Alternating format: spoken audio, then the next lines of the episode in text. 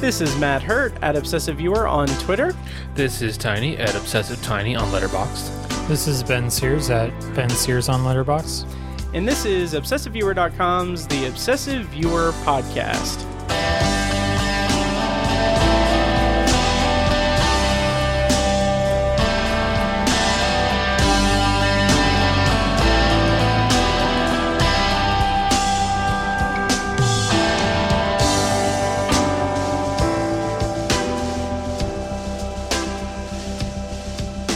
I did not have my notes up at all.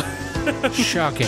yes. Hi. Uh, hello and welcome to the Obsessive Viewer. We're a movie and TV podcast that covers a specific topic, be it genre, trope, movie, or show each episode. You can find more of our podcasting at obsessiveviewer.com slash podcasts. And, um, uh oh god. You can also like us on facebook and join the facebook group at facebook.com slash the obsessive viewer. And if you'd like to support what we do here you can become a patron at patreon.com slash obsessive viewer where at the one dollar per month level you'll get access to over 125 exclusive b-roll episodes. And at the $2 a month level you get that plus uh, tv re- reviews and reactions. I've done weekly recaps of the falcon and the winter winter soldier and um, also, I have a complete series kind of reaction to NBC Superstore. And then at the $5 level, you get all of that plus commentary tracks for movies like Ex Machina, Throne of Blood, Sunshine, and um, Seven.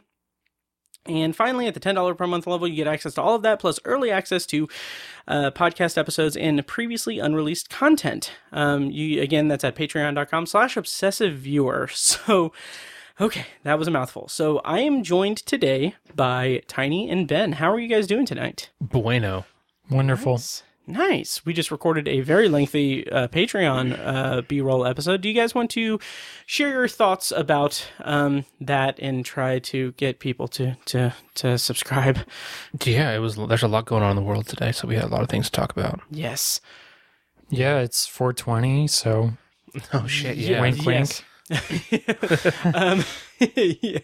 Oh, what was it? Oh, okay. So I I'm in a group chat with my friends Molly and Yuri, and I don't I don't do drugs or anything, and I've never done the marijuana or anything, but I I I just I just I just said this to them this morning like what like when I was like in bed and I was like trying to get up to get ready for work and everything um but it, it sounds like the most um the most stonery thought like ever.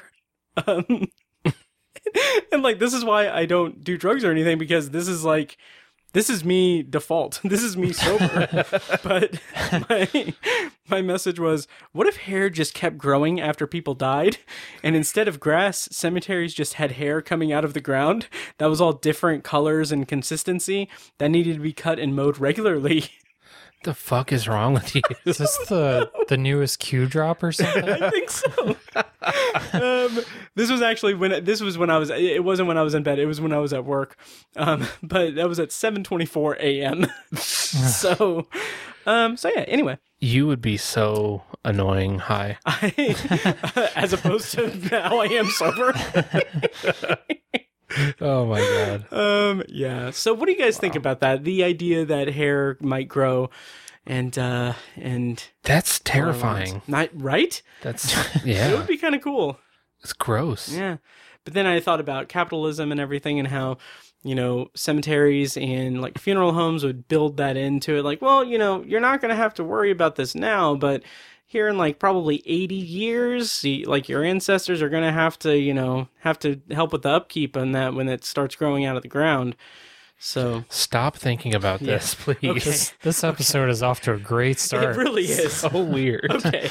Speaking of weird, tonight we are going to be reviewing the uh, HBO Max um, original docuseries Q Into the Storm, which is a six-episode docuseries documenting um, the rise and, dear God, hopefully fall of the QAnon conspiracy dipshit stuff. And so this premiered. This premiered on um, HBO Max um, and on March 21st, and uh, we're going to talk about that. Um, here in a bit, but I do have some stuff that I want to talk about um, before we get into it. Um, so, kind of in, in terms of housekeeping and feedback, I do want to mention one thing that I haven't gotten a chance to talk about on Anthology, which is my solo podcast. If you guys want to hear me talk about The Twilight Zone as a first time viewer, I personally, um, I, I'm not fishing for compliments, guys, but I am on a roll with releasing anthology episodes. Like, I don't think I've ever been this productive with anthology, like, ever. so I have like a few episodes like in the can. Like, um, if, um, uh, I don't know, if the secret cabal, uh, abducts me tonight to, to like pump me full of adrenochrome and like eat me or something. Um, I would. I already have three anthology episodes ready and scheduled, and like it'll upload. Damn, bro. I know. Well, I'm that's a so relief. happy. I know, right? but the reason I bring that up is because one of the biggest things, one of the biggest irritations that I have with the Twilight Zone in terms of the uh, 2019 Jordan Peele produced reboot, um, which Tiny joined me on to review the first season on Anthology. Um, but one of the issues that I have with the criticisms of that is that people were like, "Oh, there's, there's too much, there's too many politics and and current events in this. It's nothing like the original Twilight Zone. It's too woke and everything, and it's too it's too reliant on its messaging and everything." And it's like it's sup- it's presupposing that science fiction is separate from social commentary. Right. and that always bothered me. But this run of episodes of the original series that I um, am at now in the podcast just made me even more angry at that reaction because there's an episode called in season three, I think it's like episode six, it's called The Mirror, where Peter Falk plays a Central American um, revolutionary who is literally patterned after Fidel Castro. And this episode was written like m- like a few months after the Bay of, Bay of Pigs invasion. um, Wow. and everything. And so I'm like, okay, yeah, you know, not political at all or anything. And then the episode, like two or three episodes after that, there's an episode where a Nazi general goes back to Dachau concentration camp and is faced with the consequences of his like his inhumane and, and his his uh, um horrific um actions at Dachau. At am I pronouncing that right? Dachau. Yeah. Dachau. Dachau. Dachau. Yeah. And like I'm just like okay yeah so you know I mean you know the new Twilight Zone had an episode about police brutality and uh, a police officer killing a, a black man but oh no no no no no we don't want to be too political on the Twilight Zone like God fucking shut up Not just Twilight Zone either, but all a lot of sci-fi. oh yeah Like The Day the Earth Stood Still, Mm. one, one of the most famous sci-fi movies of all time, Mhm. is really about like self-destructive, all kinds of social commentary there. yeah Or some- Planet of the Apes has Right. like uh, uh, uh, evolution versus um, creationism kind of stuff Right. Even something as modern as like Avatar, hmm all kinds of social commentary. unobtainium Yeah. Yeah. Um, Right. it, like that is that that's a good point. Avatar is like it's just it's it's really about like pumping in as much money as you can to make a shitty movie. um and that's about consumerism and everything. Oh my god, man! I knew I Glad should. we can finally talk about the issues here. Yes. Knew I sh- Arrival. Then I'll say Arrival. Oh, right. Oh God, I love Arrival. Thank you. Um, can't wait for Dune. yeah, Yeah. But yeah, I, it's anyway. all it's all sci-fi. It's it's a Yeah. pretty common thing in sci-fi. Actually. Yep. So I agree with you. Mhm. Um, yeah. Yeah, But at least like the biggest science fiction property, um, dare I say the biggest IP on the planet isn't doesn't have any toxic fans or anything. Um, Yeah, Star Trek. I know, right? I wish Star Trek was like as as big as Star Wars. Um, but apparently Star Trek also has that same issue. Like Star Trek Discovery, people are like, "Oh, there's too many Yeah. politics," and like it's just it's I don't know. Anyway, People are stupid. they are they are. Yeah. So thank you for listening to the, the Obsessive Viewer, guys. um, okay, uh, so before we get into our review and everything, um, a trailer dropped. Do you guys want to talk about the Shang-Chi trailer? Yeah. Sure. Okay. Okay, so Shang-Chi comes out in September. Oh, September, yeah. And it stars Simu Liu, who is in, or was in, since it got canceled, uh, Kim's Convenience. Have you guys seen that show at all? No. nope. Okay, it's pretty good. It's it's um the misadventures of a Korean uh, Korean Canadian family running a convenience store. Um, it's on Netflix. It's really good. Like it's it's a lot of fun. Um, but yeah. Anyway, so Shang Chi uh, is a Marvel Cinematic Universe movie, and uh, what do you guys think of the trailer for it? looks pretty kick ass. Like, I, I think this movie seems like um, one of those what ifs where there's a bunch of like potheads like sitting around talking about like what if like you had a like a really kick ass martial arts movie, but it had all the money and the power of Marvel Studios behind it. Like, that's what this looks like. So, Right. I mean, I know nothing about the source material, didn't recognize any of the actors, but I was like, I'm on board. This is freaking cool. Same. Yeah, I uh, I had no intention. I mean, I'll, I'm sure I probably would have gone to see it at some point, but I had it was very low on my radar, and I just watched the trailer earlier today, and uh, yeah, it looks great. Um, I am a little preemptively worried about Awkwafina and her role Oh, yeah. as the uh, comedic relief Mm-hmm. which I mean, she's funny and she's good, but I just hope that it's not, you know, one of those kind of basic roles. Yeah, yeah. I had a similar thought because it was like, well, this is like, uh, you know, a, a movie heavily featuring Asian people, so we have to get Awkwafina for it, Right. even though it may not be the right kind of role for her, or kind of like um, lowest common denominator for her. I don't know, Mm-hmm. Yeah. not sure, but Yeah. I had a I'm- similar thought. Yeah, I'm so back and forth on Awkwafina and everything because I loved her performance in The Farewell. Yep.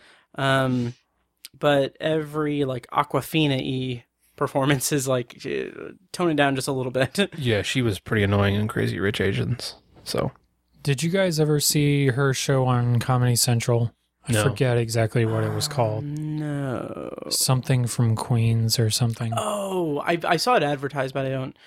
Um, yeah, no, I never saw it. no, Um, in other news, also related to the MCU. By the way, uh, Shang Chi is called Shang Chi and the Legend of the Ten Rings. yeah, which is interesting because I th- believe the Ten Rings is, um, is like a uh, terrorist villain organization in the Marvel canon. That is, I think it's, I think it, they were the ones that, uh, um, took Tony Stark. I think that was the implication in Iron Man one that they were the ones that held him hostage and everything in the cave. Hmm. Um, yeah, so I don't know. just another talisman, No, yeah, like the Infinity Stones or the Mother Boxes or the oh, right. uh, what's it called, the anti-life equation. Yeah. What's the anti-life equation? Justice League. Snyder cut. Oh yeah, Yeah, it's one of those things. What's another one? I don't yeah, know. yeah, Yeah. Comic book movie's gonna comic book movie. Numerical talisman. Yes, that's my rap name. um, so, uh, okay, and then the final kind of thing, or another thing on that same subject, is that uh, I can't find the news articles about it. Um, but uh, Black Widow, it's going to come out in July, and it was. Is it going to be day and date with theater and Disney, Disney. Plus? I think so, yeah. Yeah. Um, what do you guys think? What do you guys think of that? I never was overly excited about it, just because Hmm. it feels um Because it has a woman in it. no, because it feels perfunctory. Oh, It yeah. feels like they're just like, well, we have to give her a movie, so Mhm. let's do this, and it just, Yeah. I, I, I, it could totally be good, and I'm gonna see it Mhm. for sure. But it feels, um, it feels kind of fan servicey, and it feels, uh, almost like inauthentic. Five years too late. It, I was just gonna You say know. it feels like five or six years too late. yeah, Um, yeah. but I hope, yeah. I hope it's good. I am a little morbidly curious though because I mean it's got Florence Pugh and Right. David Harbour, so Yeah. Exactly. Yeah. uh, those are big marks in its favor. Mhm. So right.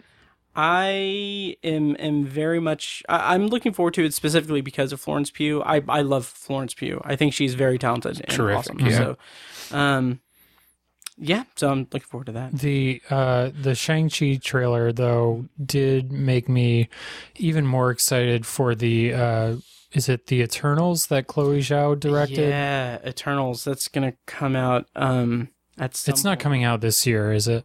Um, I want to say it at one at one point it was. It's- fuck knows now? They probably delayed it till like May of next year. As of right now, according to IMDb, it's expected November fifth, twenty twenty one. Oh, Yeah, okay. I'm looking forward to that. I mean, the cast, Jesus, Angelina Jolie, Salma Hayek, Richard Madden, uh, Gemma Chan, Kit Harington. Wow, Brian Tyree Henry. Um, uh, oh God, what? Uh, Kumail Nanjiani, of course. Um, so yeah, I'm I'm looking forward to that too. Yeah. Ben, how do you feel about the kind of trend, uh, and maybe we've talked about this before, but the trend of Marvel kind of scooping up more kind of like indie or acclaimed Mhm. uh, filmmakers for big blockbustery stuff? Um, I don't mind it. I think it's an interesting way to go. Mhm. Um, because it it uh gives them a chance to like put their own kind of personal spin on these Mhm. superhero formulas. You know, like uh, uh, I I don't know what a different director would have done with Black Panther. Um, right. Uh, I'm trying to think of other examples of that that we've gotten so far. Really, Um, I mean, Well, actually, not even Marvel, but Star Wars. Um, Rian Johnson, The Last Yeah. Jedi. Um. Uh. Yeah. I know that it, pretty much everyone just says, like, especially with Chloe Zhao, like they're just afraid that she'll just get sucked into the Marvel machine. But yeah. I don't really th- foresee that happening a whole lot. Yeah. I feel like, especially with her. Granted, I don't. I've never talked to her or Right. anything, but Yet. um, I feel like she has more important stories to tell or more Mhm. per- personal stories to tell. So, um, I I don't think she's been working her whole life just to get on the Marvel payroll. Right. And I think this is where it kind of comes into that whole like one for them, one for me hmm kind of old adage of, of Hollywood. Tiny, what do you make of this? What make of what? Sorry, I didn't. Oh, uh, no, uh, um, uh, uh, no, uh, like indie, independent filmmakers or like, you know, filmmakers that are like on like festival circuits or, or like, gotcha. critically acclaimed stuff jumping to Marvel because Gotcha. they're, they're hot commodity.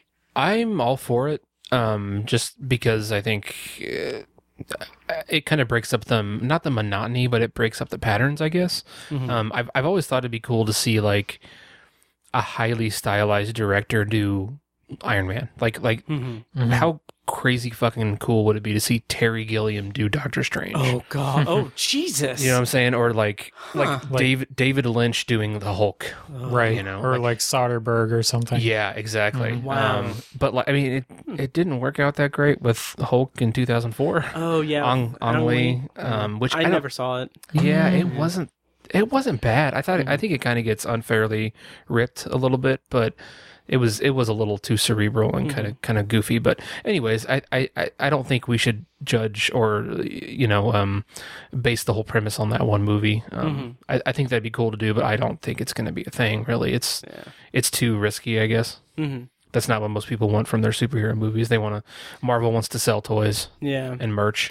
Mhm. The comparison to Ang Lee's Hulk is interesting because that came like before like the big comic book boom. before the MCU blew up. Yeah, and like I think I, I granted I haven't seen that movie, but I understand like like you said, it's kind of a creative spin or a very specific spin on a comic book property.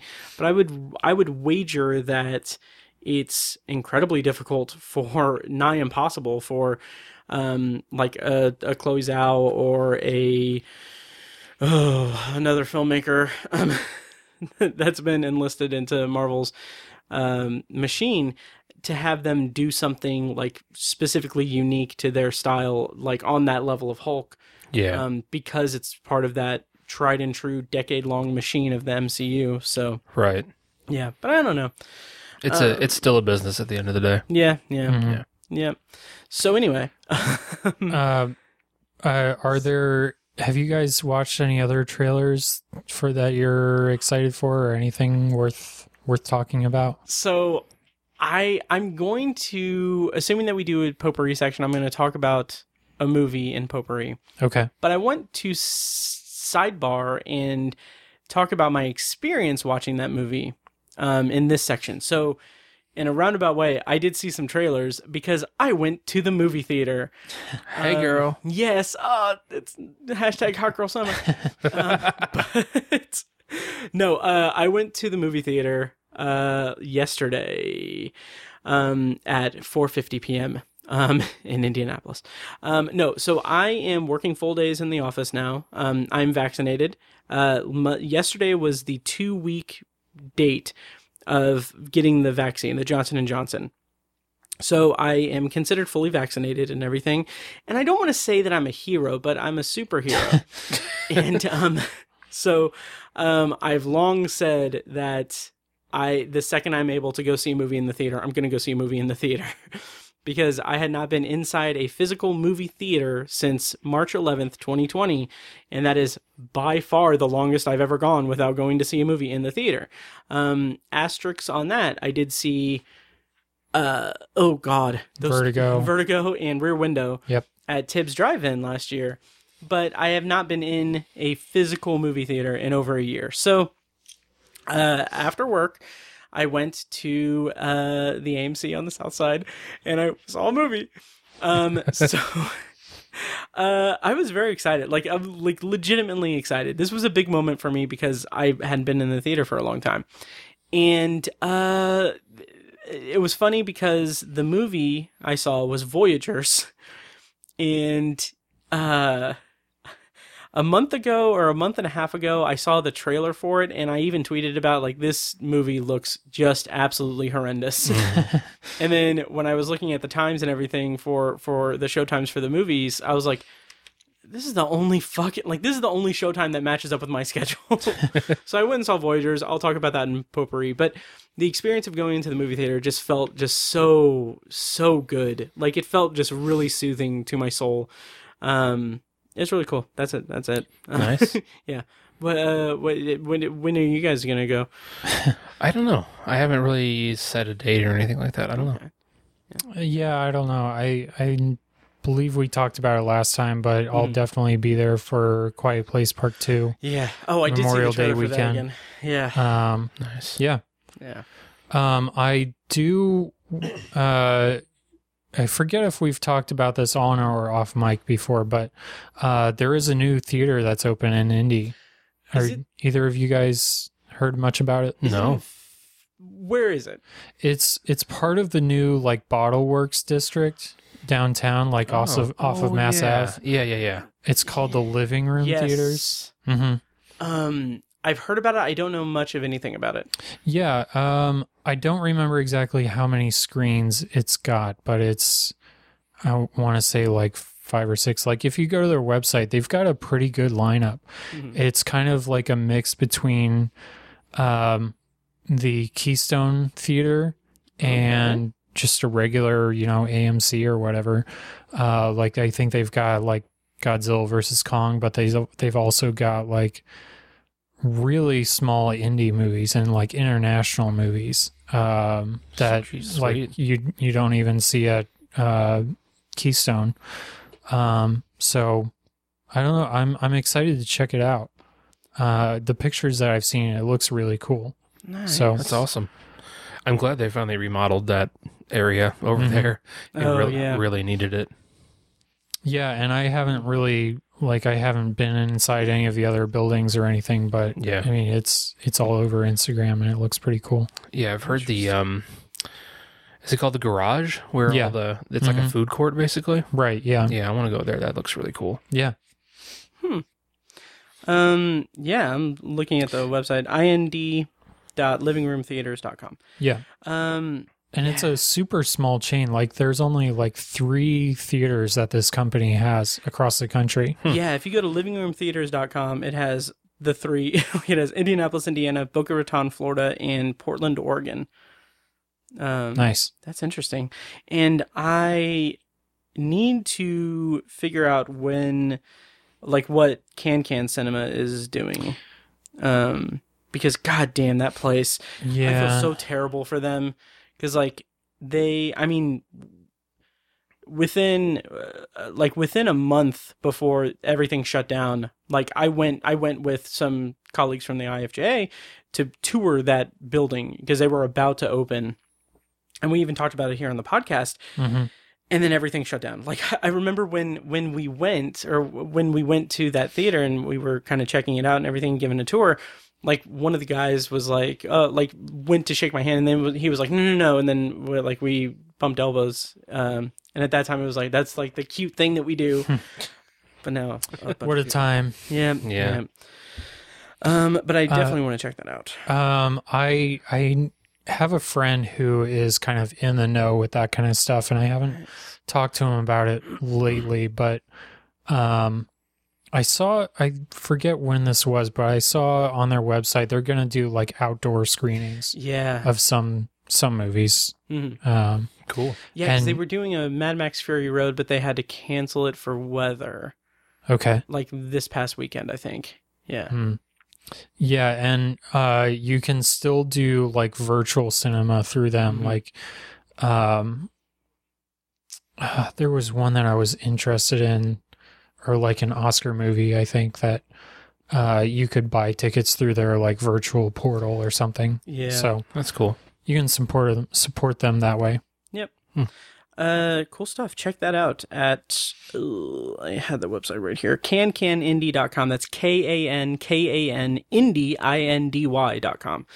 Um, yeah. And then the final thing I want to bring up for this is that speaking of, uh, Indianapolis and independent things and film things and festival things, um, the 2021 Indy Film Fest just announced their, uh, lineup and schedule and everything. Um, so I should have had it prepared here. Um, I'm just going to read from the web. Oh, no, I don't really want to read from the website. Um, yeah, so they're going to do, I guess, a mix of. Um, the, I'll just read it. Okay, the team came up with a unique way to maximize the virtual experience to create a more manageable way for our fans to discover all of this year's feature films and shorts programs by dividing them up into three weekly blocks running from April 29th through May 19th. Each block will highlight 8 to 9 feature films and 4 to 5 short blo- shorts blocks, setting the pace for you to be able to easily gobble up the films our screeners have so have been so busy busy curating for the past six months, you may want to consider an all access pass. Um, so yeah, uh, bonus each block will be kicked off with a Thursday night double feature at Tibbs Drive-In, where we'll be showing some cinematic gems in a safe uh, uh, alfresco environment. We're calling it uh, Night Movies, and we think you'll love it. Um, so yeah, so Indy Film Fest, they are doing the virtual thing as well as um, Tibbs Drive-In screenings again um, this year. I've got to say, last year um, the the virtual cinema stuff worked like gangbusters um, with Indy Film Fest. So I'm looking forward to checking out uh, checking that out um, here. What, what do you Yeah. guys what, what, do you, what do you guys think of Indy Film Fest? Uh, I uh, browsed a little bit through their uh, lineup earlier today, and I mean, I, I didn't recognize most of them, but Mhm. uh, there was one that I did, and I think both of you, I know Matt, at least you did watch from Heartland last year, Belly of the Beast. Yeah, Did you watch that one, Tiny? Belly Yes. Of the Beast. Yeah, we reviewed watch it. that yeah. one. Yeah. yeah. Okay, so that one's going to be there too. Um, Nice. there was there's a uh, a short that was on the short list for the Oscars called Oh. Da Yie that ended up not getting nominated, but uh, I watched it before the nominations were announced, and I I enjoyed that one. So uh, a good option there for shorts. I know the opening film at Tibbs is called like The Dry, and it stars Eric Bana. Yeah, So Hulk himself. nice. yeah. Yeah. Uh, yeah, I'm I'm just browsing the the website um here. Um yeah, so I I'm to I'm to try to check out some stuff at Indy Film Fest and um oh that's nice. It it reminds me it uh still has me logged in from last year. Anyway, um so yeah, and so maybe we can do an episode after it's done. Cool. Yeah. okay. If we all kind of see something Mhm. see something, say something. um, so, um, so yeah, so that's Indy Film Fest. Go to I think it's indyfilmfest.org uh, for more information there. And uh, do we have enough preamble? Is this is this, is this enough uh, Yeah. enough to before we get into our review? Tis. Okay, so we are going to be reviewing Q Into the Storm, the six episode docuseries on uh, HBO, HBO Max, and all that. So I we're going to do a non spoiler, I guess, if that's if that's possible, um, for uh, for Q Into the Storm, and then we'll do a separate spoiler section. So I'm going to play a clip from the trailer now, and then we're going to go into our non spoiler review of Q Into the Storm. In 2018, I set out to chart Q's origins. I wrote the first part of 8chan while I was coming off of psychedelic mushrooms. You can really find yourself falling down a hole trying to find out who Q is. I'm pretty sure Q is a spin-off from Star Trek. Q is whatever you want it to be. Sometimes they'll even think it's me. I have a question. You're going through a possible list of who Q might be. That's right. You're on the list. Well, let's continue then. Dun dun dun.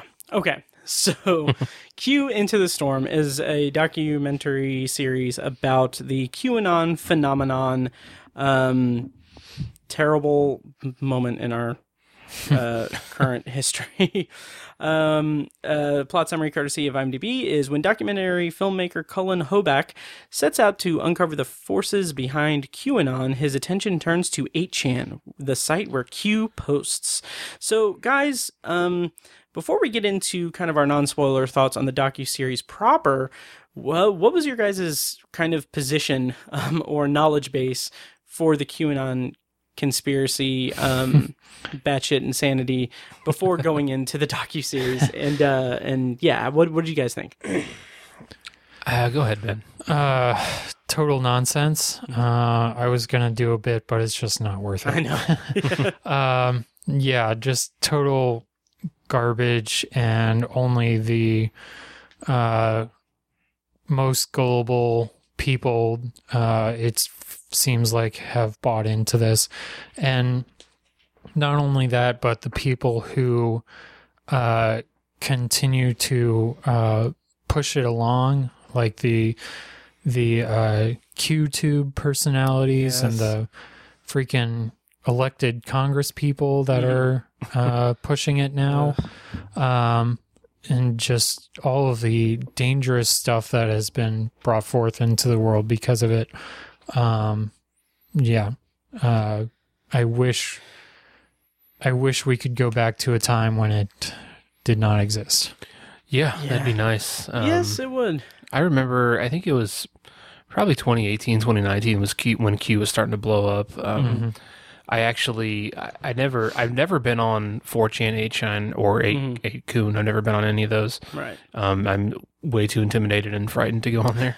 um, but like I, I, I read some mainstream articles about it, and I actually like went to maybe Reddit where they were posting some of the Q stuff, and uh, I actually like like looked through a bunch of the quote unquote data. Mm-hmm. It was during the Pizzagate thing, Oh yeah. and so it was all it was like the raw emails and stuff like that, like the P- Podesta emails. John's and right um like the podesta emails and all that shit and so Mm-hmm. i was looking through them and i remember i remember thinking i was like this is fucking weird like it's Mm-hmm. they're talking about hey you want to get a pizza you want to get a cheese pizza for an hour i'm like it's pretty fucking weird like i don't know what this is but Mm-hmm. i'm not willing to to entertain the notion that there's some fucking child Yeah. You're not going to make that ring. leap from, from Exactly. one to. Right. and, and this email could be fucking bullshit. Like it could be something Yeah. that somebody totally just made up. Like I have no, I can't, I can't go down this rabbit hole with you. And um, then one, uh, like a year or two later, the guy who we were talking about on Patreon, Patreon.com slash obsessive viewer. yes,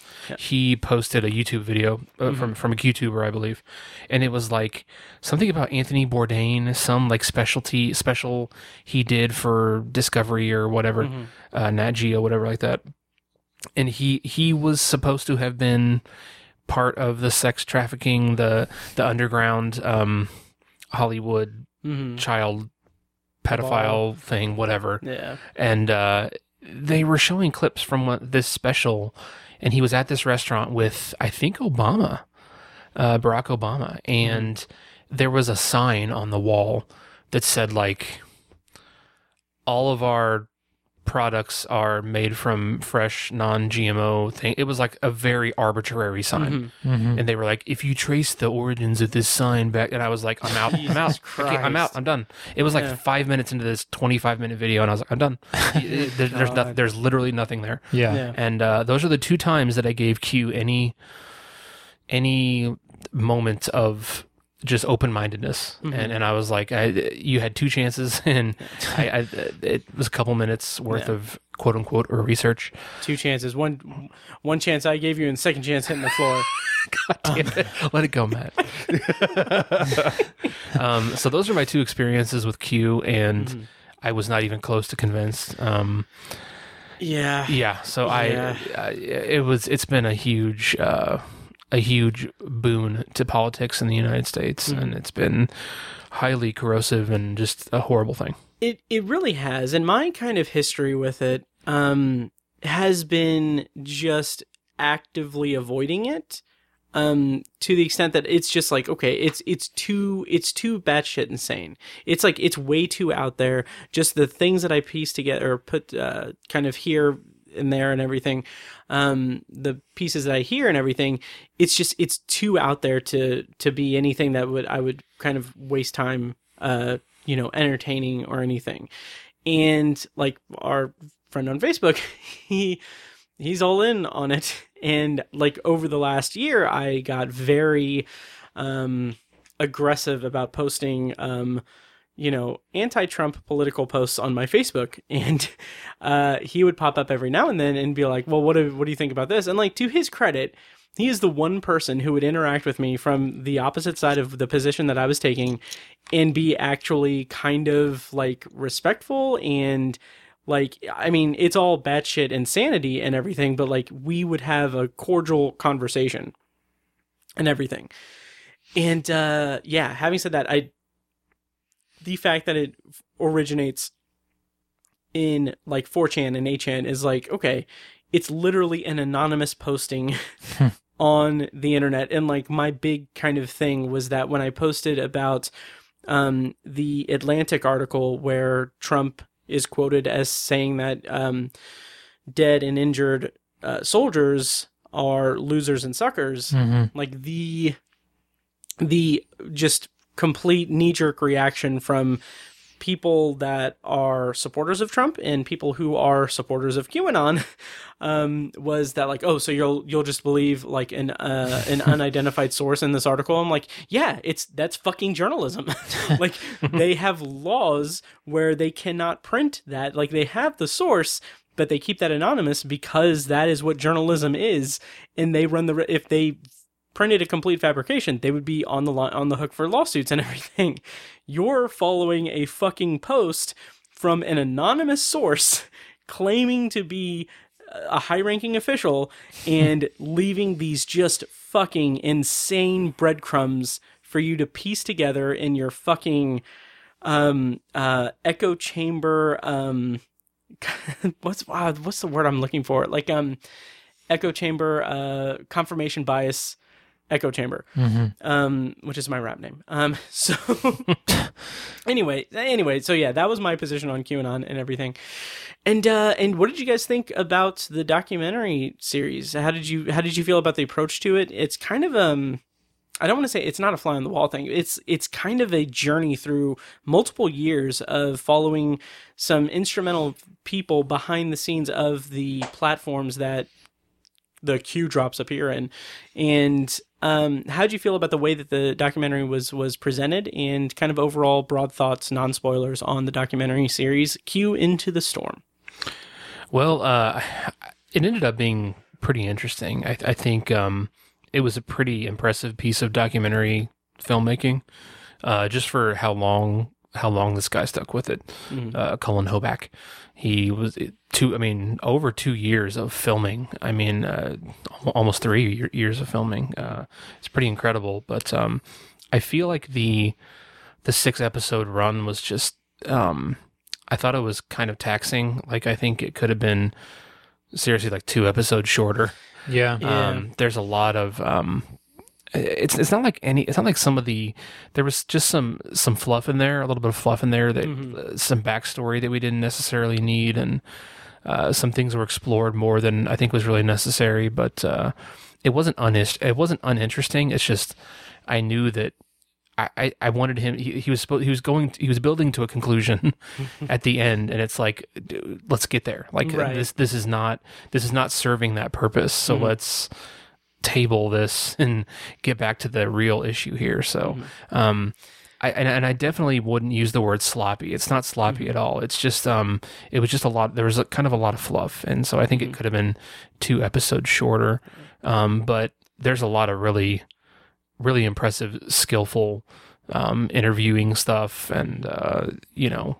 Some of the editing is really well done. Yeah. I liked a lot of the graphic stuff too. Dude. So The graphics and the presentation was, was Yeah. really cool. right, Um, uh, the other guy that we referenced in Patreon that was following QAnon and has a public Facebook profile, um, he had posted something saying that like, uh, like recently saying like, if if Q if Q is wrong and and uh, Q is Q isn't real or whatever, all of that's a hoax or just a conspiracy theory. Why are numerous podcasts and HBO putting so much money into discussing it and everything? It's like because it's showcasing how fucking stupid it is. they tried to take over the country. yes.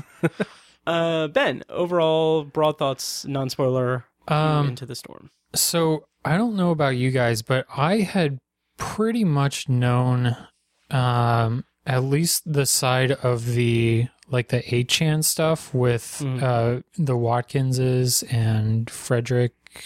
Uh, is Frederick Frederick right? Brennan. Frederick Brennan. I had already known that stuff uh, Okay. before I started this. Um, I uh, I don't as much anymore, but I listened to the Reply All podcast, Mhm. and they did an episode uh, at some point last year where they pretty much talked about this this entire side of it, like the drama between the t- the three of them, and the theories of who among them could or could not be Q. Um, it even included this stuff with um, the guy from South Africa. Um, forget his name, Paul Furber. Oh, yeah, he was one of the moderators. Or Right. whatever. Yeah. So it included Oh, yeah. that. So when that stuff came up, I I had pretty much already known about it. So um that that whole aspect of it wasn't too surprising to me and um I mean there there are definitely some details that uh the filmmaker brings in that I didn't know about before like the the pig farm stuff was pretty weird and the Mhm. porn stuff was pretty weird um so I didn't know that, but uh, the rest of it, like the whole creation of 8chan and the the theories of who might or might not be running the Q account, I had pretty much already known all of that going into that. Plus, like, I mean, the whole origins of Q and the followings of Q and all of this, the the whole cult of Q and whatever, uh, it's pretty well documented at this point. Like the there's articles, you know, in New York Times and the Atlantic and uh, just about every, every major news outlet has run a, a piece about either what it is about Q that people get sucked into or just how it has destroyed people's lives and relationships and Mhm. so I don't know. That's that's just what I uh what I kind of got from it early on. Okay. Yeah. Like destroyed people's lives and relationships because they went all in on it and ruined their relationships with other people. Yeah. Good. It's funny. I had never heard of. Because they like they isolate themselves so much Mhm. from other people. Right. Right. Yeah. Yeah. I had never heard of Fred Brennan or either the Wat- Watkinses. Mhm. I I feel like I heard about the Watkinses in passing, um, but to to your point, Tiny, and kind of my overall thoughts is that it was it was an engaging documentary series. It was it was interesting. Yes, it probably was a little too long, and I think the reason for that, from my perspective, is because it it it morphs more into a documentary series about like 4chan and 8chan and the kind of the uh, free speech of it all, I guess, and how, how like it does take this kind of very long look into how how these things fester and create this movement um, as misguided and moronic as it is and deadly as it is um, it, it does go into detail about that. What i wanted more of and it's something that we don't get much much of is a deeper dive into just the pure insanity of the theories. Like they touch on the jfk jr thing and um, like Pizzagate and and all that stuff. But it's just more like, okay, this is what they think, and I, like I want, and this is something that was not the like not the thesis statement of the documentary series at all. So I'm not faulting it for it, but I would love to see or read um, something that explores like why it why it uh, creates something so like versatile or, or so infectious into someone's mind. Um, and then also, I wish they would have spent much more time examining the political aspect of it and how it like led to the insurrection in January. Um, that's what I wanted more of. Um, and I don't think it delivered quite as well on that um, by any stretch. But again, I mean, that's not really what it was going for. But once we got into the, like, once the countdown began toward the insurrection, I was like, I was much more um, engaged and interested on that. Um, and I wish that there was more of that. Um, yeah. Yeah, there's uh, one of the uh, the QTubers uh, that he interviews. At one point, she's like, she says something like, "Like you could tell me just about anything right now, and I'd probably believe it." And he's like, "What? What? What if I were to tell you like aliens exist and they are in that house over there?" And she's like, "Yeah, yeah, probably." and like That he he just kind of dangerous. he just kind of like leaves her hanging, you know, and Mm-hmm. I I would have liked to see him like follow up on that and Right. see what exactly it is that Mm-hmm. she would and would not actually believe. Uh, was she the one that had the sign on her whiteboard that was something like "My kids have paws" or something? Uh, maybe she was the one that was like she used to be like a legit journalist, uh, and then She was like the blonde Yeah. lady. yeah, Yeah. Mhm. Yeah. Okay. Yeah. lived in like Florida or something. Mhm. Yeah. Yeah, I th- I think it would be very fascinating to see the for someone to explore the the psychology of it Mm-hmm. and and, Mhm. and how these people get sucked in and then how it's so isolating and um similar to the um gosh what's the documentary um uh, that we saw last year about Trump like the psychology of Oh, Trump uh, yeah. Um, un- hashtag unfit. hashtag unfit yeah. Yeah. that would be interesting to see Mhm. professionals explore this Yeah. um, and, and it would have been it'd be even more depth because uh, that that documentary, no one actually talked to Donald Trump, but like right. these people, the Q people are more than willing to talk to him. So it would be really they'd have like you know firsthand data, and that would be Mhm. really interesting to see. And so I watched this with my wife, Mhm. and that's what she thought it was going to be. Oh, really? Because like I told her, I was like, "Hey, there's this documentary about Q. Do you want to watch it with me?" And she was like, "Yeah, I really want to guys wore it." your Q shirts and totally. But she, you know, she after the first episode, she's like, "Yeah, this isn't what I thought I was going to be in." And I was like, "Well, I can watch it by myself. Then you don't have to watch Yeah. it." But she was, she was a little, um, not turned off, but just she wasn't as intrigued by Yeah. what it actually was. So, Mhm.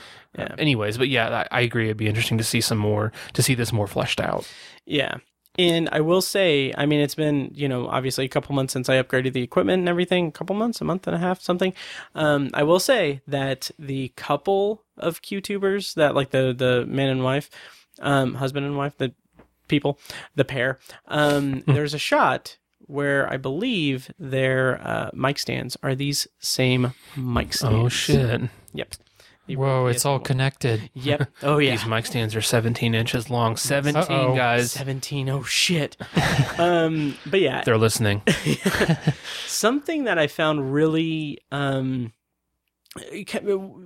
by being kind of disappointed with the route that the documentary series went, I did find like more a- attachment into it and my attention with the way that it just kind of did put that limelight on the the Q followers and how it presented this. Because like uh, the thing that I kept thinking about and and the thing that I've kind of thought about in the couple weeks since I've seen it is how um and I don't I don't think it's addressed in the documentary series at all but it's like this this isn't something that just necessarily popped up out of completely out of nowhere cuz we have shit like jackass Alex Jones and everything which by the way again referencing the uh, podcast stuff. Um, uh, uh, oh God, what was it? Oh, I don't know what. Um, oh yeah, that was a whole thing. Um, anyway, I've been watching a lot of YouTube videos about uh, Q. No, about um, podcast equipment and everything, and like every single one of them. And I know, I think Tiny, I think you're a fan of this, but um, every single one of them is like, well, if you want, if you, this is the equipment you need, if you if you want to have a good like Joe Rogan sound, it's like okay, Joe Rogan isn't the only fucking podcaster. Also, I can't fucking stand him, and he gave a fucking outlet to Alex Jones, who fucking harassed the parents of Sandy Hook victims um, and everything. So fuck him, he's trash. Anyway, so um, I don't know where I was going with that. Oh, Alex Jones, and then also like uh, the the whole you know jet fuel doesn't melt steel beams, the 9/11 truther stuff. It Yeah. feels like that's the precursor to this whole thing, Right. to this Q thing. Yeah. And the other thing that I found really the the other thing that really kind of wrapped me into the into the kind of narrative or the story of this documentary series is that I equated it to like kind of traditional um uh cult stories um like cults and everything that prop up and like how they use like a, a conventional cult like a Jim Jones or you know any of the other ones they come up they they um they appeal to vulnerable people and manipulate them. And often it's like um a power thing or money. They, they all that. I'm thinking of the movementarians in the simpsons the joy of sect um episode. Um Yep. the leader is good. The leader is great. We surrender our will as of this date um but it's all kind of it, it, at its heart a lot of like a lot of cults are about power and sex violence all that and also money and everything. The thing that is deeply disturbing and scary to me about the qanon phenomenon um, is that it's much more chaotic than that. It is this fucking like just dumpster fire of a thing but it's this just this blanket thing that attracted people for what end like like there's no like i don't understand like what the point was it's not like a Right. grift or anything it's just chaos and it, that's just deeply disturbing to me Yeah, the the most disturbing thing to me is yeah, they will almost believe anything, Mhm. distrust pretty much any major trustworthy institution, Mhm. and any time that they are factually and proved wrong based on evidence, they find some way to twist it into no, we weren't wrong. This was right this is what they meant. This is what was happening. So Yeah. that is that is what's disturbing about it and what will uh, likely prevent it from ever fully going away. hmm Yeah, and it. I agree. What's disturbing is that, like Matt said, like what to what end did they Yeah. did they what did they achieve? And Yeah. and I think it's, I I think, I, I don't know what they were trying to achieve, but I think what they did achieve is they they wanted notoriety for themselves. I think Mhm. that was part of it, and because there's no there wasn't really money Right. involved in this, not not really, um, and I I think people who are who frequent sites like 4chan, 8chan, 8kun Mhm. are they they revel in the idea of being a troll, yeah and this is like the ultimate troll. This is like the ultimate troll, and and it's it, that they were hugely successful with it, and I, that that that's a really really horrible reason to rip families apart and Mm-hmm. you know partially uh, destroy the democratic process and Right. and or want to destroy the democratic process. Just the the inspiration behind it was was one of the more disturbing things. Yeah, and I think that that is kind of the underlying like reason for it being like it wanted to disrupt the democratic process if that's if the end result was specifically because they wanted to keep Donald Trump in power or something more nefarious or just for destabilizing um, politics in the US or anything I, I don't know but it's it, first of all it's crazy to me that they got kind of close and it's scary but also and this might dip into the spoilers a little bit. Um, we can kind of talk more in specifics and spoilers. I, I'm trying to think of what spoilers would be, but um, anyway, um, it also kind of like that whole idea of like 4chan and 8chan and stuff like that kind of edge lord like oh i'm going to be as offensive as possible because free speech and everything that as as i as i as i've grown into my twilight years um, um uh that is just something that i just can't entertain any like at all like it's just it is the dumbest fucking most juvenile bullshit thing. So juvenile. It's Right. so dumb. And it's like that whole like, oh, you're you're a snowflake and you're triggered, you're a soy boy or whatever. It's like like just fucking oh god, just shut up. Like it's not It's not an argument. it's not it's not an argument. Yeah. It is projection of the highest sort. Mm-hmm. and it is just the most just dumbass thing. And it's I mean, again, this is what's gonna kinda get into spoilers a little bit, but it is pathetic. Like it is just blanket term pathetic. And I've Yeah. known people who like frequent like 8chan and 4chan and they get get their rocks off on troll, trolling and everything. And I'm like that's just it's so it's so dumb. It's just it's so dumb to me.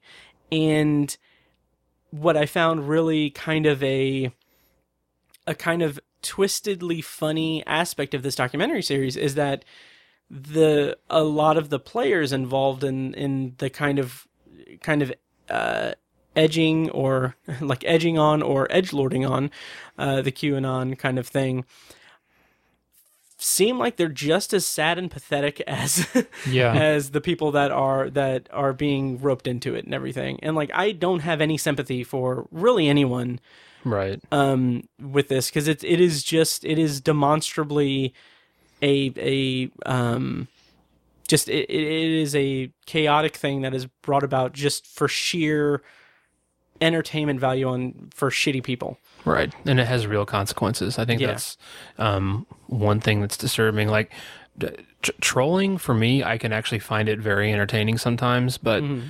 but only when it's like I said, th- th- this has real world consequences. It's not. Mm-hmm. It's not. uh, They, they treat it like it's just something, right? But Yeah. you're actually shitting on a person. I think. I think trolling is effective and entertaining when someone is being when you when it's in response to someone being ridiculous Yeah. or being Right. an asshole Yeah. and trolling them is that that's when I enjoy it and I think Getting it's and their- it's it's comeuppance. Yeah. Right. And, get, and getting their kind of getting their ire up because they're not responsive to you or anything. Right. That's that's when I think it's justifiable and when I find Um, yeah. It entertaining and fun or whatever. But I think there's a this isn't a spoiler, but like there's an inter- interesting line that Fred Brennan says where he's like uh, he he realizes. Uh, they reference these shootings that happened, and these Mm-hmm.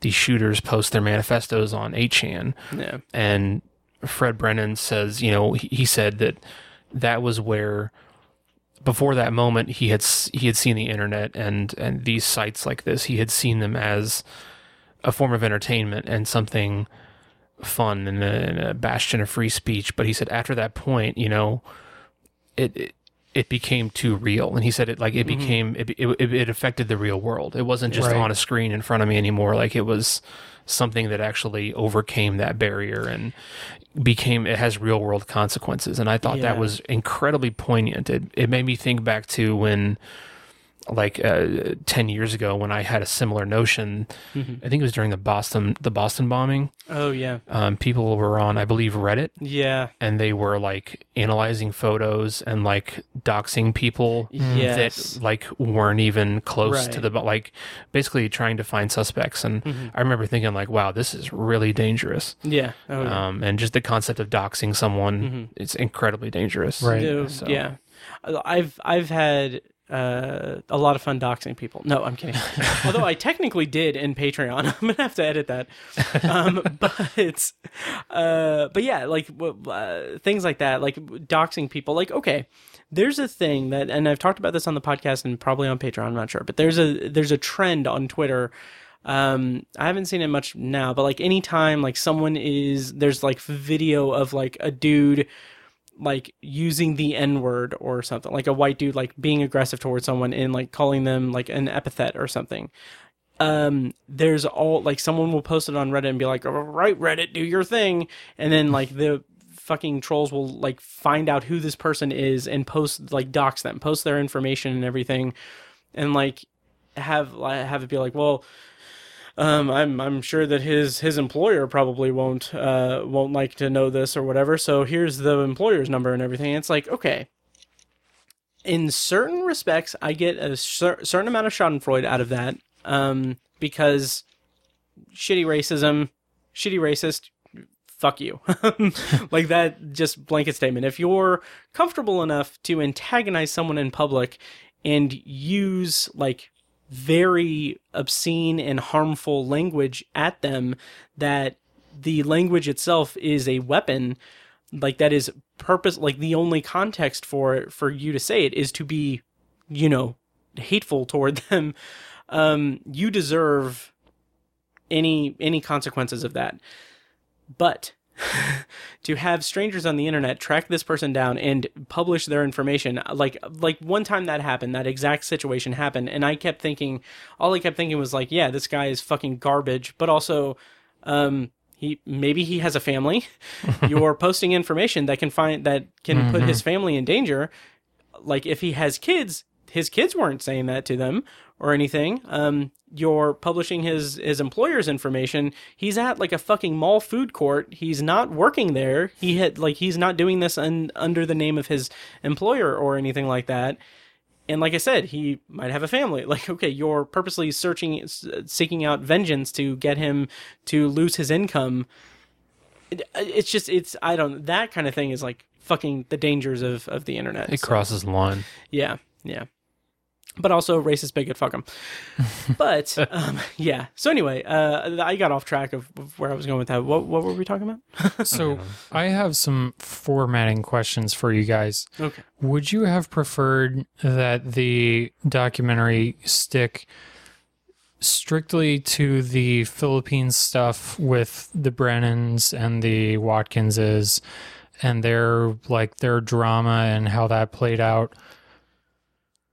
Um, like with the whole eight chan thing. Yeah, just the behind the scenes stuff and just kind of ignore the stuff about like the rise of Q and the in the states cuz like I said that that aspect of it I feel like has been pretty widely reported. I mean, granted he started this in the early days of it in 2018, but Um, I I didn't find that that interesting actually. The whole um, eight chan changing hands and stuff like that, and how that the three of them eventually kind of parted ways and became enemies and stuff like that. I The social network type of story. yeah yeah, I exactly. Right, Yeah. yeah. that's true. Yeah, Yeah. I, I didn't find it all that interesting. Um, yeah. with the exception of how the law works in Phil- the Philippines was kind of fucked up, where he Yeah. was like facing jail time for Mhm. um, the slander, I guess, is what it was. Um, that was kind of fucked up, but uh, yeah, I, I don't know. I didn't find it that interesting. I was more, I, I, I think obviously you're right that it had that stuff had been reported about what Q was and how it worked and all that stuff, but I um, I think it was. I think you had to have it in the documentary, and I, Right. I wasn't personally fam- as familiar with it um, as you were. Like I said, I had never heard of Frederick Brennan or either of the Watkinses. Um, so I, I was more in, interested in that stuff and, and who Q was, Mhm. which is was supposed to be the central central theme of the documentary, but ended up Yeah. being kind of an ancillary theme, really. Uh, the identity of Q. The Q. identity of Q. Yeah. it, it, it took a back seat so many times. Yeah. and it felt like they were trying so hard to to frame the documentary series with that um and it kind of seemed like they were just kind of they had so many balls in the air it's like okay at the end of this episode we'll hint that oh maybe this person's Q and it's like Yeah. the conclusion it reaches it's like I mean, the second that that like that that that that person is asked directly that like on it, I'm like, uh, yeah, okay, yeah. It's like they're playing their card way too early. Right. Um, yeah. Should we talk more in spoilers? Yeah, I think we Should should do go into any spoilers. Um, any non spoiler stuff. The the only other formatting thing Oh, I yeah. was curious about. Do you guys think that he should have like waited a little bit longer to release this? Because like the last episode deals with like the insurrection, yeah. and that's pretty much the end of it. I mean, and since then, there's, I mean, granted, there hasn't, I don't think there's been a whole lot going on with Q, but Mhm. I find that whole aspect of it just almost equally fascinating. Like, what do these people do once it's almost proven that Mhm. it's, that nothing is going to happen? You know, like, should he have Yeah. waited another like six months or whatever and gathered some more footage of, you know, these regular people who bought into this so much? I would be very I would be more interested in seeing that explored Mhm. than what we got here. Um, Hmm. And it's interesting because as someone who hasn't really read up on the kind of um, psychology of it and all the stuff that's been reported about QAnon and the QAnon followers and everything, I found that stuff in the documentary to be more compelling than the Philippine stuff and the legal battles and the social network stuff. Mhm. Um, and also, I it just tur- it, it felt like at at a certain point the documentary series just turned into the story of 8chan. yeah. and Mhm. like already like from the outset i'm like i don't give a shit about this as a platform i don't care about the legal struggles of it i don't care about the i don't care about the stuff that they're talking about with this particular thing because i think it's a dumpster fire of a thing anyway um i will say that the fred um Brennan. Brennan, his story and his his arc throughout it is is interesting to me. is very interesting, and I do I will say that he's like the one person that I kind of at least got behind. Um, He's not despicable. He's not totally despicable. I mean, He's, not particularly likable either. Right. Oh, yeah. no, no, no. He's he's like got a MAGA hat in some Yeah. scenes and Right. like at maybe this is a spoiler thing, Mhm. but yeah. Okay. Um, but to answer your question, I, I'm actually happy with the timing of it because I think j- just for the reason that obviously people aren't going to forget about the insurrection, Mhm. but I, I'm glad it was released while. I mean, this was released within three months of the actual Yeah. insurrection. It's still very fresh in everyone's mind. Mhm. Um, I feel like they're still arresting people from it, so it's like it's still a very recent thing, and I think Mhm. it's. Uh, I'm, I'm actually happy with that, but I do think you're right that maybe some more information could have come to light over the while he was Mhm. essentially essentially working on the final cut of this thing. Um, and maybe if he had waited another six months, there could have been something else that came out or a more conclusive thing for Q, I guess, or uh, I, I don't, I don't know. It would be interesting, and I, I'm. This is me making a wager or making it making a, a proclamation, a a um A future drop, if you will. A dr- yes. um, in six months, HBO is going to have Q after the storm, um, and that'll be the sequel to this documentary series that explores all of this stuff. Yeah. Uh, I, I wouldn't be upset if there was a follow up at some yeah, point. Me either. Me either. Yep. Uh, should we go into spoilers? Yeah. Sure. All right. Well, we're going to go into spoilers for Q Into the Storm. It is currently streaming on HBO Max. And to break up this review section, I'm going to play another clip from the trailer. And uh, when we come back, we're going to be spoiling Q Into the Storm. People conspiracy theorize about things that they think are powerful. What did we conspire against? Followers try to discredit reporters because we're required to find out if it's true or not. It seems like Q's gone mainstream. They don't care about all the people dying. They're lunatics running the asylum. You can't expect to get counterpunched. We, we have to go. We need to move. Game over. This Q thing is just exponential growth. I think people are worried it's going to be used to radicalize more people. Do you think that that is warranted? So, uh, spoilers on for Q Into the Storm. Like I said, um, I have no sympathy for people that fell in with the Q nonsense. I have no sympathy for the people who moderated the websites under the pretense of free speech and everything that let it fester and everything. I have no sympathy for really anyone in this documentary, with the slight ex- exception of um, Fred Brennan, but he's not, that doesn't excuse him from letting it, you know, grow out of his creation. And also, I thought it was interesting. I did find that interesting that he was a, a he kind of his growth as a as a you know as a member of society we live in a society um is that he like he um is is a is a man with a disability who became in in entrenched in internet world.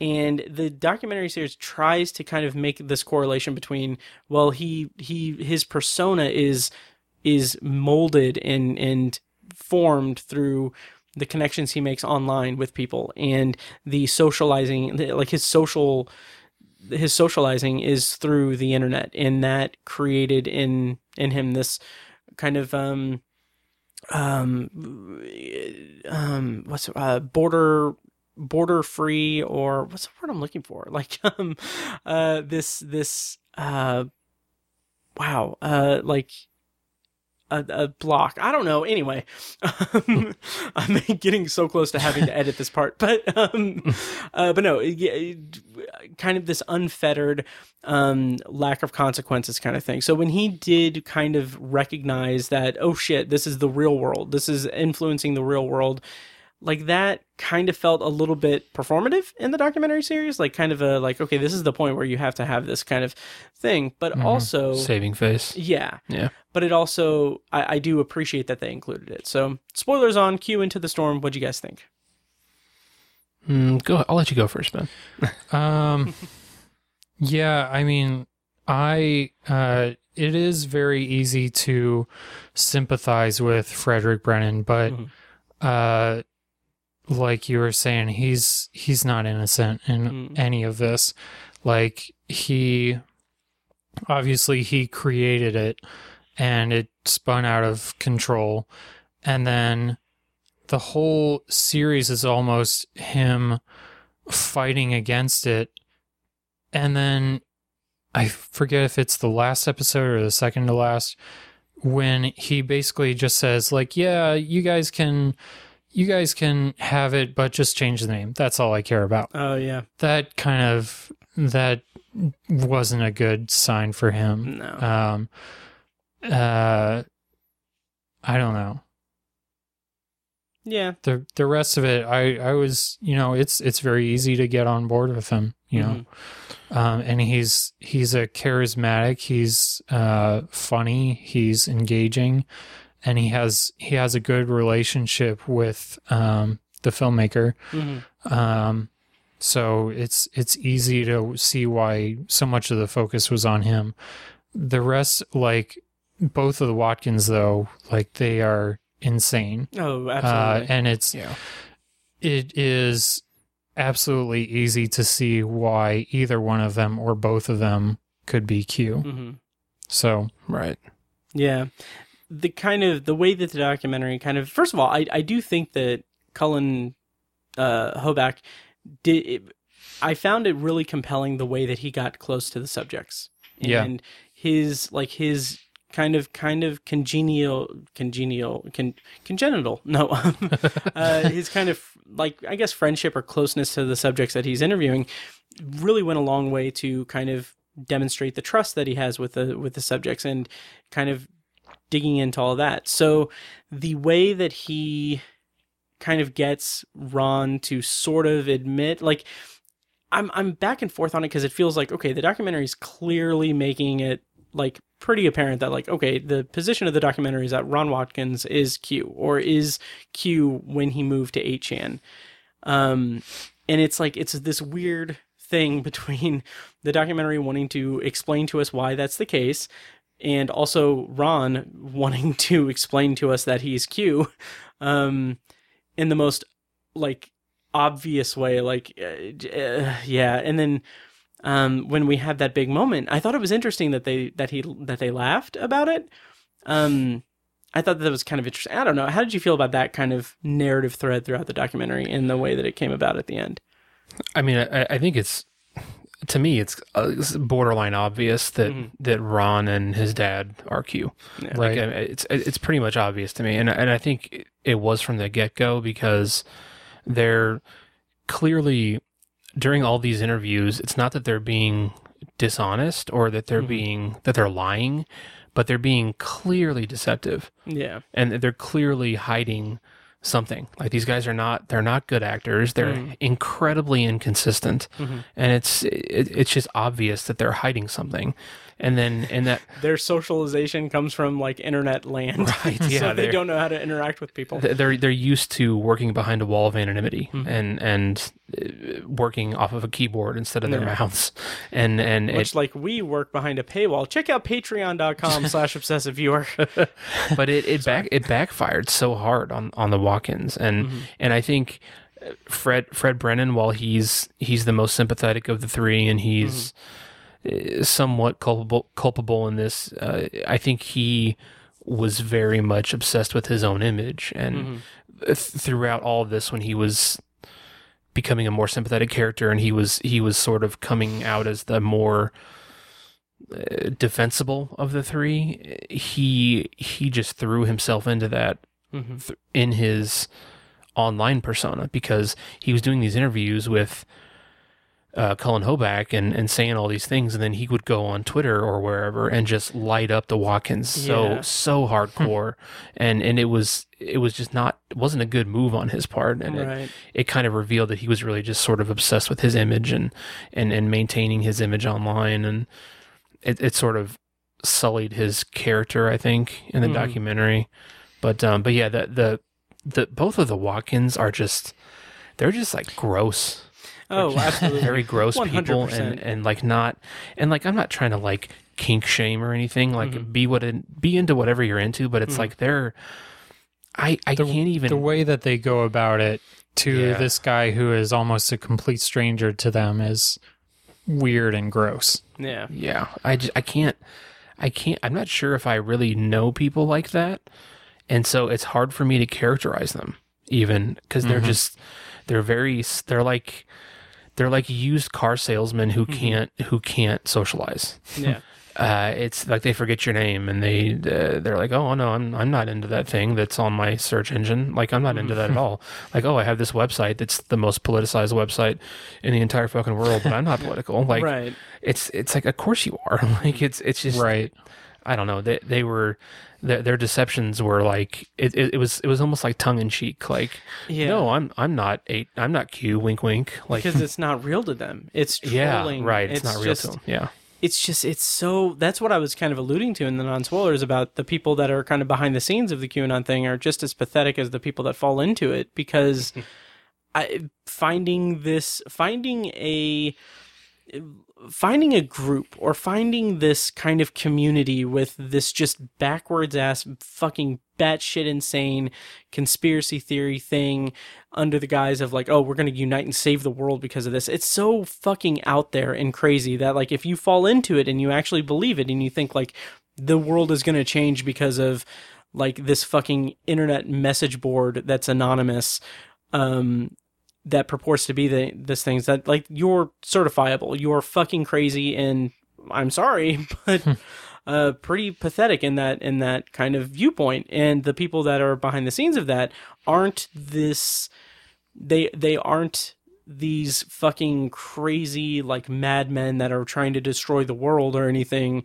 Um, they're just just as fucking sad and pathetic as any of the fucking community they've built. Right. Uh, like how how old is the younger Watkins? Like 20 23 or something? In his twenties, I, I can't remember. Yeah. Probably. Like how much of your life did you have together uh, when you were that old? Yeah. I mean, granted none of us were running uh, one of the most popular websites in the world. Right. Uh, that didn't come uh, until except for 2013. um, ObsessiveViewer.com.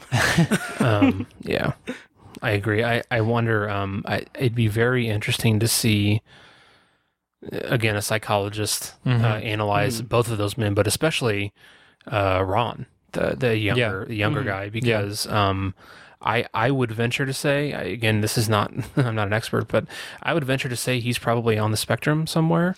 Yeah. And that Right. he might also have like a narcissistic personality disorder or something like that, some kind of uh, delusion of grandeur, something like that. I, I I'm because I feel like he he's so blatantly disregarding of the social aspect of what he's doing that Mhm. I, I think it's because he doesn't understand social interaction and it's because he, he can't because he has a disorder or like he's on the spectrum or something like that like I, I it, there's there's a social aspect to both of them but Ron especially And it feels like most of that is derived from his dad and the way he Yes. was brought up. Right. And I'm curious, like, if he were to be isolated from his dad for like five years, how much of his personality would change, you know? Yeah. right right Um, tell me if there's, if this is a connection worth making. Um, but I started, letter of the second phrasing of the wait a minute, how many letters are in that sentence? um this is kind of what I what kind of popped in my head as I was watching this, especially the the whole Philippines crap. Mhm. Is there any connection worth making between this and like Tiger King or like Hmm. uh Matt, I know you watched this tiny tiny I don't know if you did Class Action Park Oh yeah. these kind of documentaries about these crazy people who have these power uh fantasies Mhm. you know Hmm, I didn't watch that one but um is there i mean maybe it's just just two totally different things but I can kind of see where you're going with that, and I, ca- I can kind of get behind that. In terms of Tiger King, I, I and and also with with Ron Watkins, who um is uh, apparently, according to Wikipedia, either 33 or 34. Um, oh okay So, um, guess i need to move to the philippines right, he seems like he's about 15 yeah, oh, right yeah yeah. as does everyone that's on fucking 4chan. right 8chan. right anyway um so uh like uh, the kind of correlation that i make with tiger king and qanon and everything is this idea of propping up um figures that are completely self-destructive or completely self-delusional. Um like and that's a problem that i had with tiger king's kind of cultural phenomenon last year was that people were entertained by this guy that is just a complete unrepentant jackass dipshit fucking hostile narcissist. narcissist. And like that that i made the correlation when we when we talked about it on the podcast but like that was like this is why this is why fucking idiots get behind trump because trump says what he me- says what it says what he means. He's not a real politician so he just he can say whatever he wants and everything. It's like yeah but he's also a shitty fucking person. Like don't celebrate shitty people and shitty behavior just because you want to live vicariously vicariously through their you know their uh, complete sociopathic and psychopathic lack of empathy or um, filter in in their in their shit. Um, so yeah, uh, that's the correlation that I make is that people that have this kind of complete complete um, break with reality and they they just fall into this idea rather than you know con- like rather than explore consequences like people people when tiger king came out they were all like oh that fucking bitch Car- carol baskin and she killed her husband and stuff it's like th- there's no it evidence was of that it was just all just a, a bunch of memes Yes. to everyone yes when and it's like behind this was real people Yeah. being affected by this Oh, yeah. stuff Which I'm so excited because I've been I've been thinking of this stupid uh thing. Um, I'll, I'll get us there. I'll get us there. So back to Q into the storm when they were doing um when they were showing the Q tubers and everything, which I didn't know that that was actually a fucking term. and I Yeah, me neither. annoyed. Yeah. Um, I kind of I started thinking like you know it would have it would be incredibly easy since there's not like a fucking playbook or anything or morals or anything there it would be completely like possible to at the right time start your own fucking channel make a fucking shit ton of money just feeding the fuel of this and everything. Um, and I kind of started thinking like, man, I could if I could have gotten into that just to exploit these people that are blindly following this bullshit and i was just like no i i wouldn't have like the morals of that like like i couldn't i couldn't like live with myself if i were to do that or anything but and then the kind of anecdote that i've been thinking because i've been thinking about the rise of true crime stuff is that and if i is that if i wanted to make like a living podcasting and stuff i would just start a true crime podcast so i can get day drunk and like riff about uh, make jokes about uh, the wikipedia page for uh, stories about the people the worst days of people's lives um because that's all fucking true crime podcasts seem to be Yeah. um anyway um that got away from me. Anyway so uh, well, yeah. I, I do think it's an interesting parallel to draw Tiger King in, in this, um, a- and I think more specifically Joe Exotic and and and the Watkinses. Um, I think it's an interesting parallel because I think both people or both sets of people don't really see the error in their ways. Yeah. to to an extent, I think th- there was that moment, that one moment of uh, clarity with Joe Exotic, where he talked about basically the the abuse and the suffering of the animals. So I think it was in the last episode or one of the last. I can't remember exactly. I haven't watched that in a while, but um, that that was a strangely clairvoyant moment for him. But other than that, it's all he never acknowledges the hell that he put his two husbands through and Mhm. their families and his family and all the people who worked for him and all that terrible shit. Um, it- and then there's other there's other people in the Ti- Tiger King documentary, like that other guy. I don't remember his fucking name, who had the Oh, ponytail yeah. and all the different wives. Yeah. that guy. Right, yeah. Clear again, clearly narcissistic, Mhm. loves the power and all that stuff.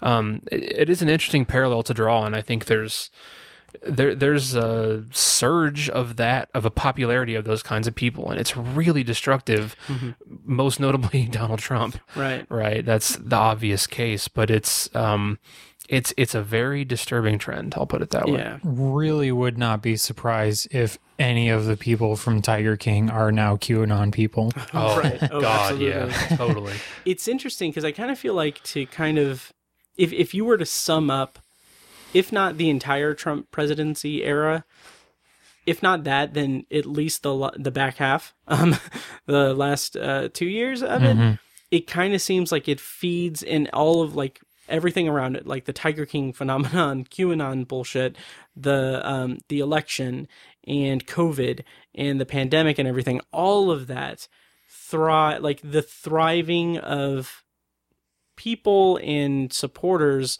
thriving off of a lack of accountability and a lack of consequence or anything and it's just this weird fucking power like power fantasy for a lot of people i i have no doubt that a lot of the that a, a, a fair amount of the kind of more ardent Trump supporters were all like, "Oh, I just want the fucking power. Like he's he's powerful. He knows every he's he's he's in power, and it pisses people off that he's in power. So I'm gonna love him unconditionally because I'm a fucking sociopath." Yeah. Um, and same with QAnon.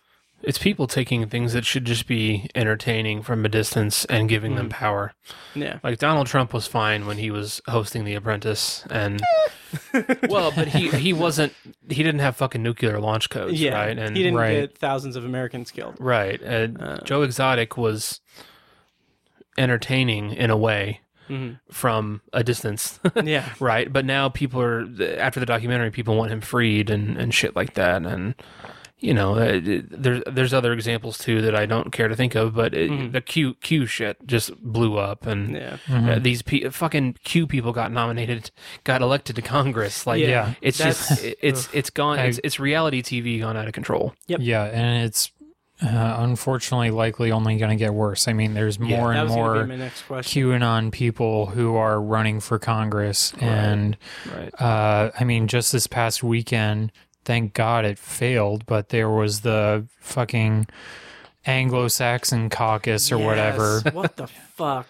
Yeah. Good lord. who is uh who is comes up in the documentary uh marjorie taylor greene Yeah, Right. Fucking terrible person. She also uh trolled her like the the the person whose office is like across from hers, Right, uh, yeah. like Uh-huh. anti-LGBTQ stuff. um, who the person who is like was pointed at has a daughter that's transgender, I think. Hmm. So it was like literally like a like a personal attack on this person just Yeah. for fucking trolling her. Uh, I don't know. Anyway, so Q into the storm. I just coughed. Jesus Christ. Anyway, how, how'd you guys feel overall? And we can kind of wrap up.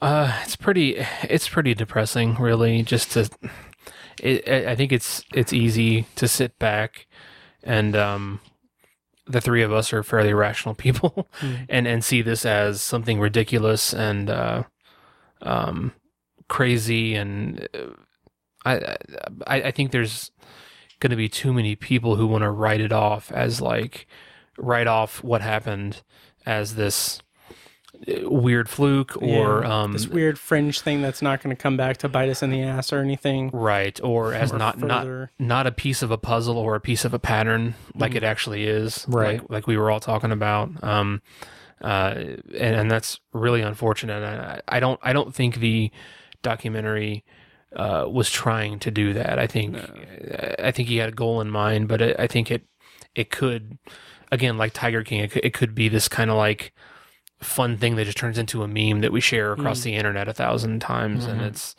um i hope it doesn't go that route but um but again overall it was uh, to kind of get to the the art of it i guess the obsessive viewing of it it was it was definitely a quality documentary and again i i'm Mm-hmm. really impressed with the three years of filming and Yeah. the, the, Yeah. the immersive nature of his his interviewing he he threw Mm-hmm. himself into this and uh, i think like matt was saying he basically became friends with these guys Like, Right. i was blown away when he basically dropped what he was doing in the middle of the night and flew to the fucking philippines Yeah. to get fredrick brennan out of there because he was going to go to jail and i was like that's like I mean, if that happened to you, Matt, I'd be Yeah. like, uh, Uh, well, yeah. I'll send you, I'll send you twenty bucks. Like, Right. Good luck. I mean, and he barely fucking knows this guy. Right. Um, I'm kidding. I would, Okay. I would fly to Manila be for 40 you. bucks.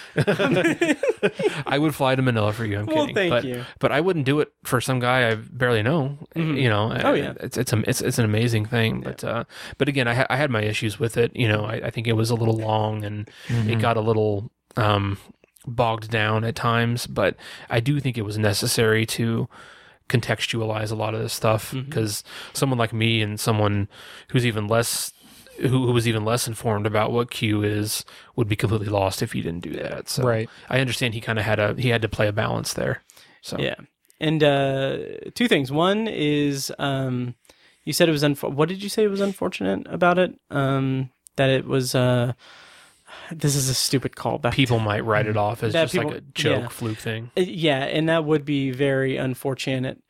Um, God damn it. and also, uh, and also, I would totally uh, go with you to a to a tow tow company to get your car back in the middle of the night. Yeah. um, yeah. Uh, yeah. Ben, overall thoughts? Um, Any parting thoughts on it? Yeah, I'm I'm glad that it exists in this form. I mean, I don't know. I'm sure there are some uh some documentaries or uh video essays or whatever that have dealt with this, but I'm glad that it exists in this form and that HBO backed it. Um yeah, I I definitely agree it could have and probably should have been a little shorter. Um, but uh, yeah, like just I mean, just personally, like I, like I said, I had pretty much already known most of this. If uh, people are interested in what we've talked about, but don't have six hours to spend, um, like I said, there's a reply all episode that's pretty good. Um, there's a New York Times podcast series called Rabbit Hole that uh, is not very long. It might be like eight episodes uh, that deals a lot with like internet uh, rabbit holes in it, um, YouTube people who get sucked into these, you know, these conspiracy theories and these weird uh, corners of the internet, um, but also QAnon. So um, check that out too if you, uh, you know, if you're bored at work or something one day and want to listen to something. Yeah. or you can bypass all of that and listen to the Obsessive Viewer um, anthology or Uh, Tower Trunk. I don't know if I'd go that far. Hey, thanks for being pa- being a patron. so, okay, uh, that's our review of Q Into the Storm. Um, all right, well, that is our review of Q Into the Storm, and uh, I do want to do a quick potpourri if you guys are game for Sure. it. Okay. Um, do you want me to go first because I can talk about Voyagers and how it wasn't that Yeah, good? curious. Okay. Sure. So, as I said at the top of the episode, I did go see a movie in the theater for the first time in 13 months. Um, just, God, it was so good to be back in the theater. Um, I even got myself like a soda and, and some Reese's pieces. Um, and then just had to pee like a motherfucker after it. Um, but it was, God, it was so good. But How how crowded was it? Oh, that's a good question. So when I got to the theater, okay, I forgot to mention this at the top, but I did record two videos of myself just geeking out about it. and I was going to post it on Patreon. I don't know if I still am because I want to put them together because I had one one video that's like 4 minutes of me beforehand and then one after of me just in the car talking about the movie. Um I don't know. I don't. I, I look like garbage because I didn't have time to shave in the morning. But anyway, um, so I was all excited about that. And then, uh, in terms of it being crowded, I mean, very little cars in the in in the parking lot. Like there was hardly anyone there, which was weird. I mean, it was a Monday afternoon, but it also just felt like that. Like obviously, the reason why is because of COVID. Um, but the actual theater um, itself was uh, three people in front of me in the row in front of me, and then like one or two people kind of down at the bottom. Um, and that was it, which was it was nice. It was you know it almost felt kind of if not normal for a Monday, it kind of felt like no, it felt like uh, comparable to um, a Monday afternoon viewing of a movie that had been out for like a month and was Yeah. like at the end of its uh, its run in the normal days. Mm-hmm. Um, I will say the uh, the AMC theater that I frequent, uh, and AMC AMC as a chain does have a um, still have a mask policy. You're required to wear masks at all times unless you're enjoying their beverages or drinks or food or snacks. Um, and that that was cool. People in the front of me did walked in did not have masks on, Oh, geez. like at any point. Um, and yeah, but um, but yeah, but anyway, anyway, so it wasn't it wasn't that crowded and everything. Um, and I, I was so tempted. I I almost went and saw in the Earth. Yeah. Um, Uh-huh. today after work. Um, but I I didn't. Um, but but I did reactivate my A list and everything, so I have A list Oh, again, and it's just God, it's so it's so good. It, like it feels so good. Um, but Voyagers was not a good movie at all. And not not at all. Like it actually was a little bit better than I expected. So Voyagers is essentially it is um it, it's essentially uh oh god um what is the book lord of the flies in space and like it is it's about a i'll just read the plot summary. So a crew of astronauts on a multi-generation mission descend into paranoia and madness not knowing what is real or not. And that's kind of a misleading kind of um, description but it stars colin farrell uh, tye sheridan lily rose depp who all throughout the like Lily Rose Depp did a good job, but all through the movie I was like, she reminds me so much of someone that I saw recently, and I couldn't place it. wasn't until I got in my car. Johnny was like, Depp? No, no. Sorry. Um, no, you're fine. Um, it, she reminded she reminds me a lot of a of a slightly younger Odessa Young from The Stand. Oh, okay. Yeah. Um. Anyway. Um. Uh. Also. Um. uh. Isaac Hempstead Wright. Um, Oh, really? He's in it? yeah, Braun or Bran, Bran, not Braun, yeah. but Bran from Game of Thrones. It is so I I don't know if he had like a bigger role and it just got cut down in editing, but like it is so weird that they have an actor that was in what eight nine seasons or eight seasons of Eight. Game of Thrones eight yeah. eight seasons of Game of Thrones. Well, he was out for a season or two, but throughout all of Game of Thrones, and like he is like he's given fucking nothing. Like really? I it it, it was so weird because throughout the movie I was like, "D- d- that that is him, right? Like, why would they cast him? Like, why would they have like that name, that fairly big name of an actor in terms of the rest of the cast, essentially, um, for a completely nothing role, like at all. Um, so that was weird, but um, it kind of goes like it is it is Lord of the Flies in space. Basically, these kids are they're you know they're hitting puberty and everything, and their hormones are raging, but the scientist Colin Farrell has been in human society. The idea is that they are going to a planet that's going to take them. It's a generation ship. Um, it's going to take them decades to reach. So they're going to repopulate. And then the next generation is going to be the one that settles the planet, Mhm. um, or the the generation after their generation. Um, so uh, their grandchildren. so they are drugged every day with this blue liquid, and then they figure out like, oh, uh, in the very hacky way, like, oh, we need to stop taking the blue.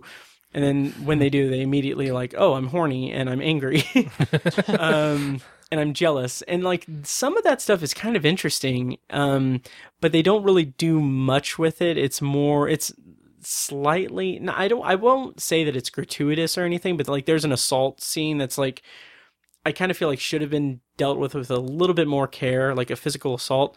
Um, but once it at that point it's it it starts kind of going through the paces. It's like okay if you know the story of lord of the flies you know what like what's going to happen like the different factions or whatever like what uh they're confused about and everything but then also it just kind of like you know what's going to happen to this character and this character. Um so i don't know. It was it was a little bit better than i expected. It looked a lot better than i expected it to. Like the exterior shots of the spaceship is cool, but um, had it not been the first movie I saw in a theater in 13 months, I'm pretty sure I would have already forgotten about it. so yeah, that's Voyagers. I mean, it's eh, it was it just felt like it wasn't it was running through the paces and didn't really know what to do with the kind of big themes and and story or like the the big implications of the story elements that it was playing with. Um, yeah. And I said in the video that I may or may not post on, on Patreon, but um, if you're interested in Voyagers, um, either read Lord of the Flies or read Seveneves by Neal uh, Stephenson, because that's a much better kind of ex- exploration of that type of story. Seveneves is so cool. So good. So Hmm. good. Uh, so that's my potpourri. By the way, I didn't mention potpourri is a section of the podcast where we talk about whatever we want, so, uh, like, kind of wind down the podcast. So that's my potpourri. And who wants to go next? I can go next. Okay, yeah. Sure. Ben just grabbed Um, his bottle. So yeah. Uh, Um, real, real quick, Matt, will you be returning to the theater this weekend to see Mortal Kombat? I honestly might. Like I I had this idea and I don't think I'll do it. Not this weekend at least, but like because I was so antsy to get back into the movie theater. I was like um by the way, I did wear a mask the entire time um and everything. I I you know was a uh, uh, I did the bare A minimum. fucking sheep. Yeah, I'm, fucking ki- I'm kidding. Um, I did cover my nose, Tiny. um, What are you trying to say? uh, patreon.com slash obsessive viewer. but um uh but no uh the uh I, I had this thought like oh my god like i'm gonna go i'm i'm gonna spend a day in the movie theater just watching movies. Like that's Mhm. what i'm gonna do. But then like after that i was like i don't know if i'm really comfortable doing that. Um but i will probably see mortal kombat and other stuff. Nice. because i just i it's just that a-list thing. I just i'm just it's uh It's your jam. it is. It is my jam. It is. It is. It is what I do. It's what I'm known for. um. So yeah. So anyway, that's that's my potpourri. There are many like it, but this one's mine. Um. when we Um, go one, we go all. Whatever. Yeah. Yeah. Um, I don't think I like Tye Sheridan, the actor. Oh yeah, he didn't do anything for me in the movie. I've never, yeah, um, yeah, I'm not a fan. I just don't Yeah. think he's that great. Um, uh, so I was going to bring up over the weekend. I watched uh, "Promising Young Woman," Oh, interesting. which I hadn't Okay. seen. Um, Nice. just kind of saw it and rented it. Um, Mhm. and I, god damn, fucking loved it. Interesting. So I thought it was amazing. I, I Mhm. was really blown away. It was such an incredible idea for a movie, Mhm. um, and it definitely had like an agenda or like a message, but it didn't. It wasn't like um, it wasn't like annoyingly hitting you over the head with it. I think I think all of the interactions and like the misogyny and shit like that all felt pretty organic. Hmm. Um, I I I think some of it was a little uh, you know stagey and a little uh, un uh, what's uh, unrealistic to an extent, but it overall I think I think it was a pretty organic feeling movie. Um, at least the the scenarios were and all that stuff. Um, and then I was just uh, just blown away by Carey Mulligan. Oh, Oh, yeah. she was so Oh, yeah. damn good, just incredible. Um, I also like I just adore Bo Burnham. Mhm. Um, it was a Yep. really really interesting role to see him in. Um, he still was doing his thing. He was still really funny, but Mm. but but had this really serious arc, um, which uh, really showcased his skills as an actor. Um, so I, I really love those two performances. But yeah, just an incredibly powerful movie. I was and just so such an original movie too. I that's an amazing. It's a incredible that somebody made a movie like that and, and had the mind to write and direct and produce that movie. Um, which I can't remember her name, but she she plays um, she's an actor and she's in uh, The Crown. She plays uh, uh, what's her face? I can't remember. One of the one of the people in the crown.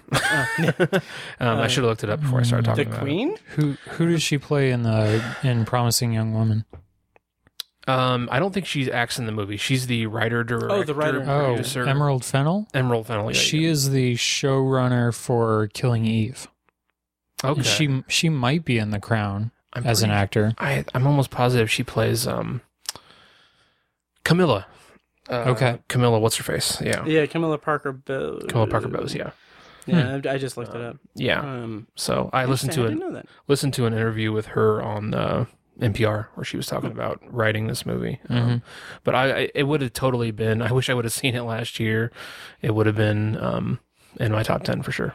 Okay. I thought it was awesome. You guys have both seen it, right? Yes. Yes. Oh, yes. And it Matt was it like in your honorable mentions? It was in my top ten. Wasn't it? I couldn't remember. Yeah, I had, and I- I've I've wanted to revisit it um because it's it's just such it's an interesting movie. I was floored by it, and then Yeah. as I kind of had more conversations and everything, like with Ben and with with our friend Evan from the IFJ, I kind of I, it's something that I need to revisit and everything. But the thing that really stood out to me, and I really um, love to your point, Tiny, about the uniqueness of it is the way that it develops or or depicts that misogyny in the way that every every male character in that movie movie with the exception of Bo Burnham who's kind of the kind of the um uh good one for a bit I guess or Right, the more right. like he's he's like the he's the outlier of this but every male character is like in like intentionally in a different movie in this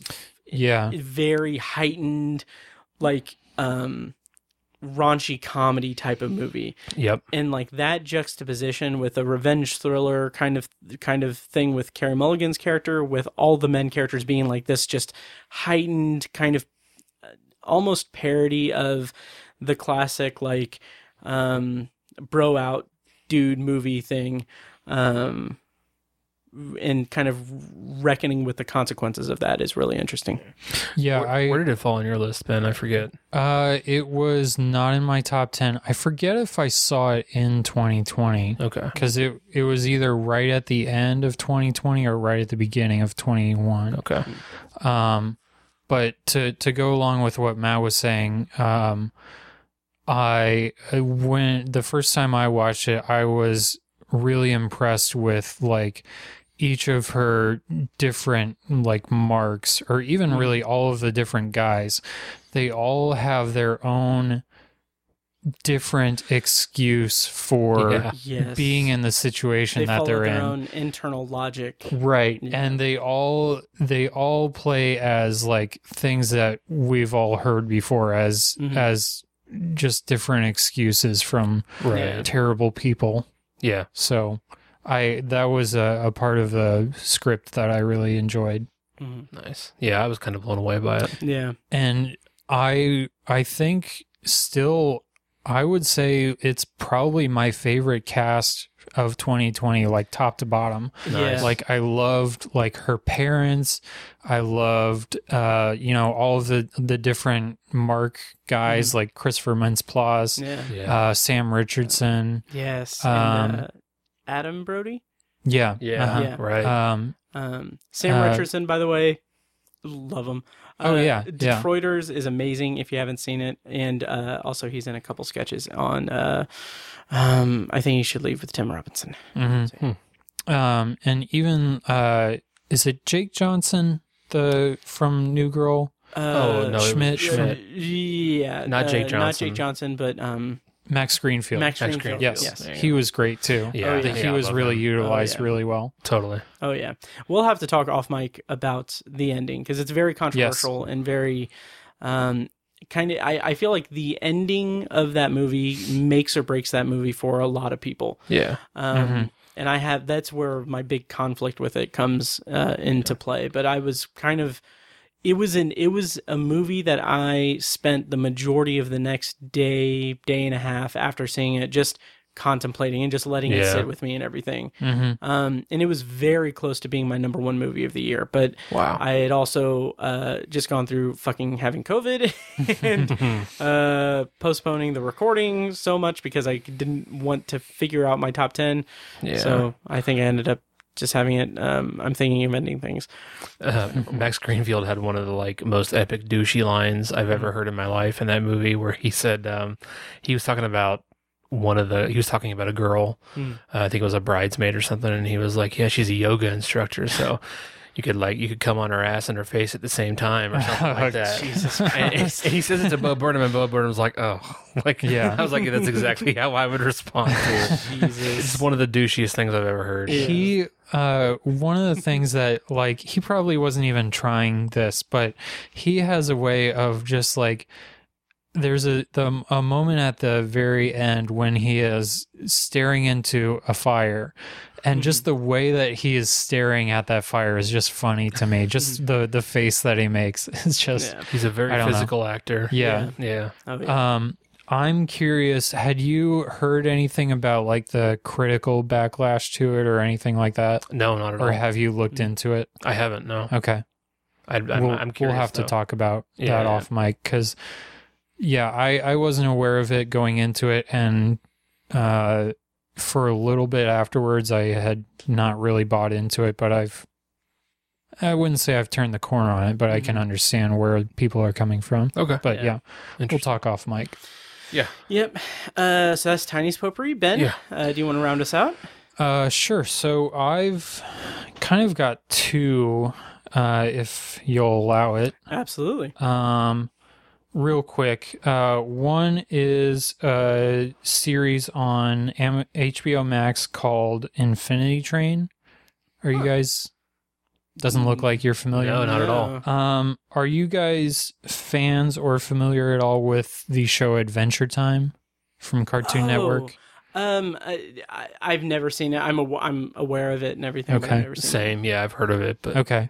yeah. Um, well, Adventure Time is probably it. It might be like a top ten show of all time for me. Nice. Um, and Infinity Train is kind of in that same mold. It's this very, uh, it's an animated cartoon, and it, I don't believe it's made by the same people, but it looks. It, it has a very Same similar style. animation style, yeah.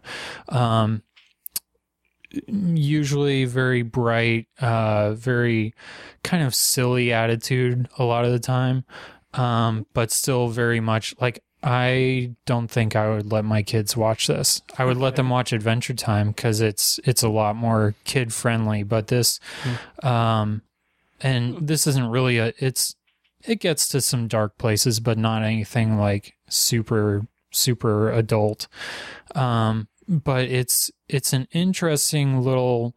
Uh, it's so the the central concept basically is each season deals with a different protagonist who finds himself stuck on this infinity train that is um, just this endless train, gigantic train that is just going nowhere. And uh, in each train car are these different little worlds, and they have to navigate each car and um, try. It's the whole overarching theme to it is basically it's a big extended therapy metaphor. they Oh, have to like try to figure out how to fix their real world problems in one way or another. Um, Sorry. I, it's it's this uh it's this big uh endless train that has no end in sight or anything and it's all a big metaphor for therapy and uh fixing their real world problems and everything. Are you talking about Infinity Train or this podcast for me? well, I'm glad you brought that up, Matt. That's what I'm really here for. you said it, not us. Oh. Um, so it's it's a really fun, inventive uh, show. Um, each episode is only like 11 minutes. So, and, and there's only 10 episodes per season.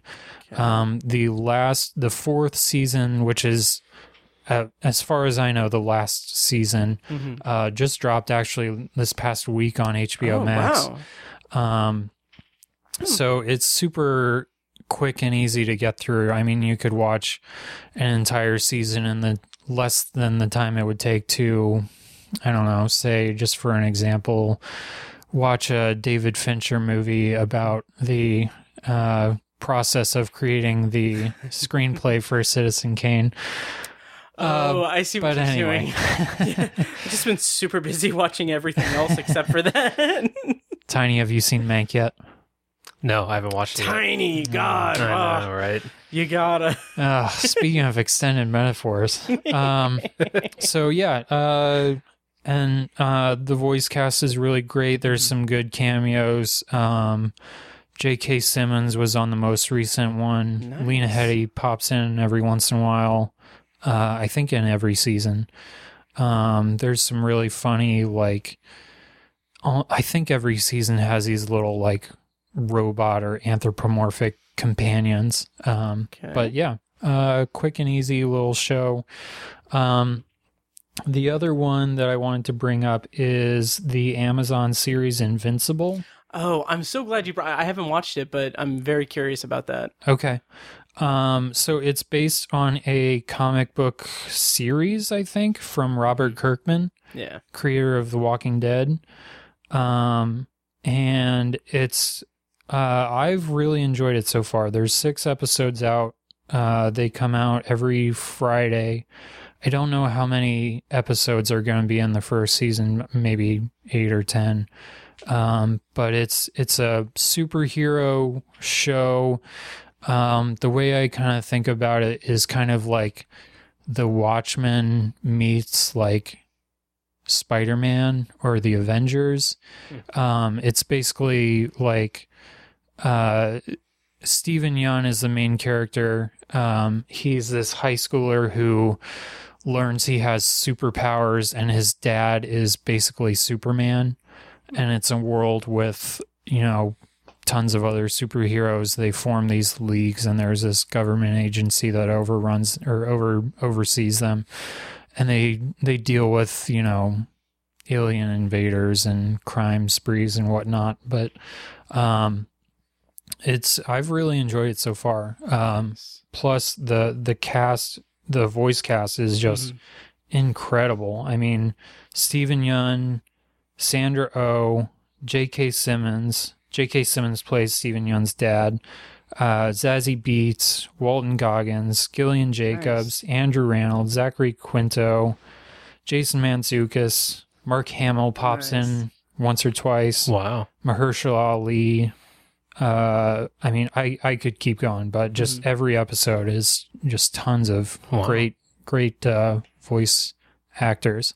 The thing that really appeals to me about what I've seen of it um, and makes me interested in seeing it is the the animation style because Mhm. it looks it it's a dead ringer for like classic Saturday morning cartoons like super Mhm. superhero Right. cartoons. Um, so that makes me just very uh, giddy to watch it. I I definitely agree. The action scenes are well animated and they look cool. Nice. It's kind of weird, like, and maybe this is just me, but like the more casual kind of dialogue scenes, they i don't know they just kind of look and feel kind of funny. Like only their eyebrows will move or only their mouths will move. It's i don't know it's kind of weird. Maybe if if you check it out let me know if i'm crazy or not. By the way, it's Um, eight episodes. The final episode is going to air April 30th, and there are 40, like 48 Yeah. hour hour long episodes. Yeah. 48 minute hour long episodes. um the only other thing that i'll note is that it is super violent Mm. um like Nice. especially the the end of the first episode is uh gross almost like uh heads getting ripped off and arms being ripped off and eyeballs being gouged out and it's it's a lot i mean it fortunately from there it kind of tones down a little bit but it's still almost every episode is has at least one moment where it's super violent and dark so if that's not your thing then uh probably avoid it Mm. but yeah i i've been enjoying it so far Sweet. Cool. Um, yeah, I'm. I'll probably watch it and uh, check it out soon. yeah All right. Well, I think that rounds us out for this episode of the Obsessive Viewer. Yeah. Um, next time, at some point, we're gonna, we're gonna do Ebert's Great Movies List Part Eight with Tiny. Um, we're gonna be talking about um, uh, Paths of Glory, um, The Searchers, yep and whatever movie I picked. The circus The circus. Oh yeah, because it was only like seventy minutes long. um, in the circus. So that's your guys' homework, uh, both here and the listeners, and uh, and we might do an Oscar wrap up kind of thing, and maybe a stowaway review. I don't know, but anyway, check out our other shows. Uh, Tiny and I will eventually do another Tower Junkies at some point, and I'm killing it with, um, you know, um, anthology. So check all that out. And uh, yeah, just want to say once again, thank you guys so much for listening, and uh, we'll see you next time.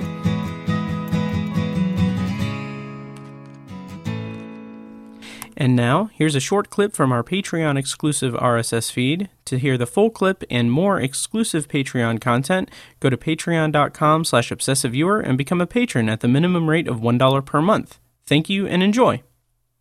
Um, no, I, I've, I've cried a lot. I've, cri- I've cried a fair amount. um, Suddenly he changes the story. Well, I just wanted I I don't want to put up a put up a front um for for the listeners and everything because they're actually paying me for this. Um, I'm gonna cry right now. Let's let him see the real, authentic Matt. Yes. Uh, so I was just gonna do a stupid thing. Be like, all right, this is DJ You usually don't announce the stupid I know, things. well, because I just started laughing and I and it would have been weird. But uh, here's here's the real authentic Matt. This is DJ Matty Fresh. All right, I think we're done. I think we've given the people what they want. The Obsessive Viewer podcast is edited and produced by Matt Hurt and presented by ObsessiveViewer.com. For a full archive of our episodes, go to ObsessiveViewer.com slash OV archive. You can also like our Facebook page and join the OV Facebook group at facebook.com slash The Obsessive Viewer. And follow us on Twitter at obsessiveviewer and at obsessivetiny. And follow our recurring co-hosts at I am Mike White, that's me, at R.A. Feckus, and at Burger underscore Lurker. If you enjoy the show, please take a couple minutes to leave us a rating and a quick review on Apple Podcasts. This is the easiest way to support what we do, and all it costs is a little bit of your time. If you'd like to donate to the podcast, you can make a PayPal donation at obsessiveviewer.com slash donate. Or support us on Patreon for recurring donations and access to commentary tracks and B-roll audio recorded exclusively for patrons at patreon.com slash obsessiveviewer. Every donation goes toward paying the fees to keep the podcast running and is greatly appreciated.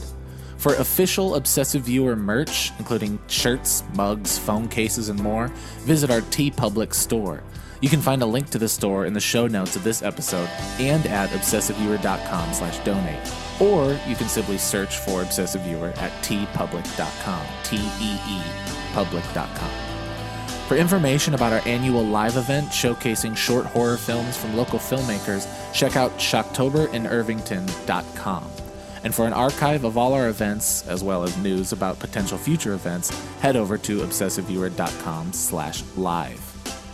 For more podcast content, you can find Anthology, Matt's solo podcast covering The Twilight Zone and other classic and contemporary science fiction anthology TV shows at anthologypod.com and on Twitter at OVAnthologyPod.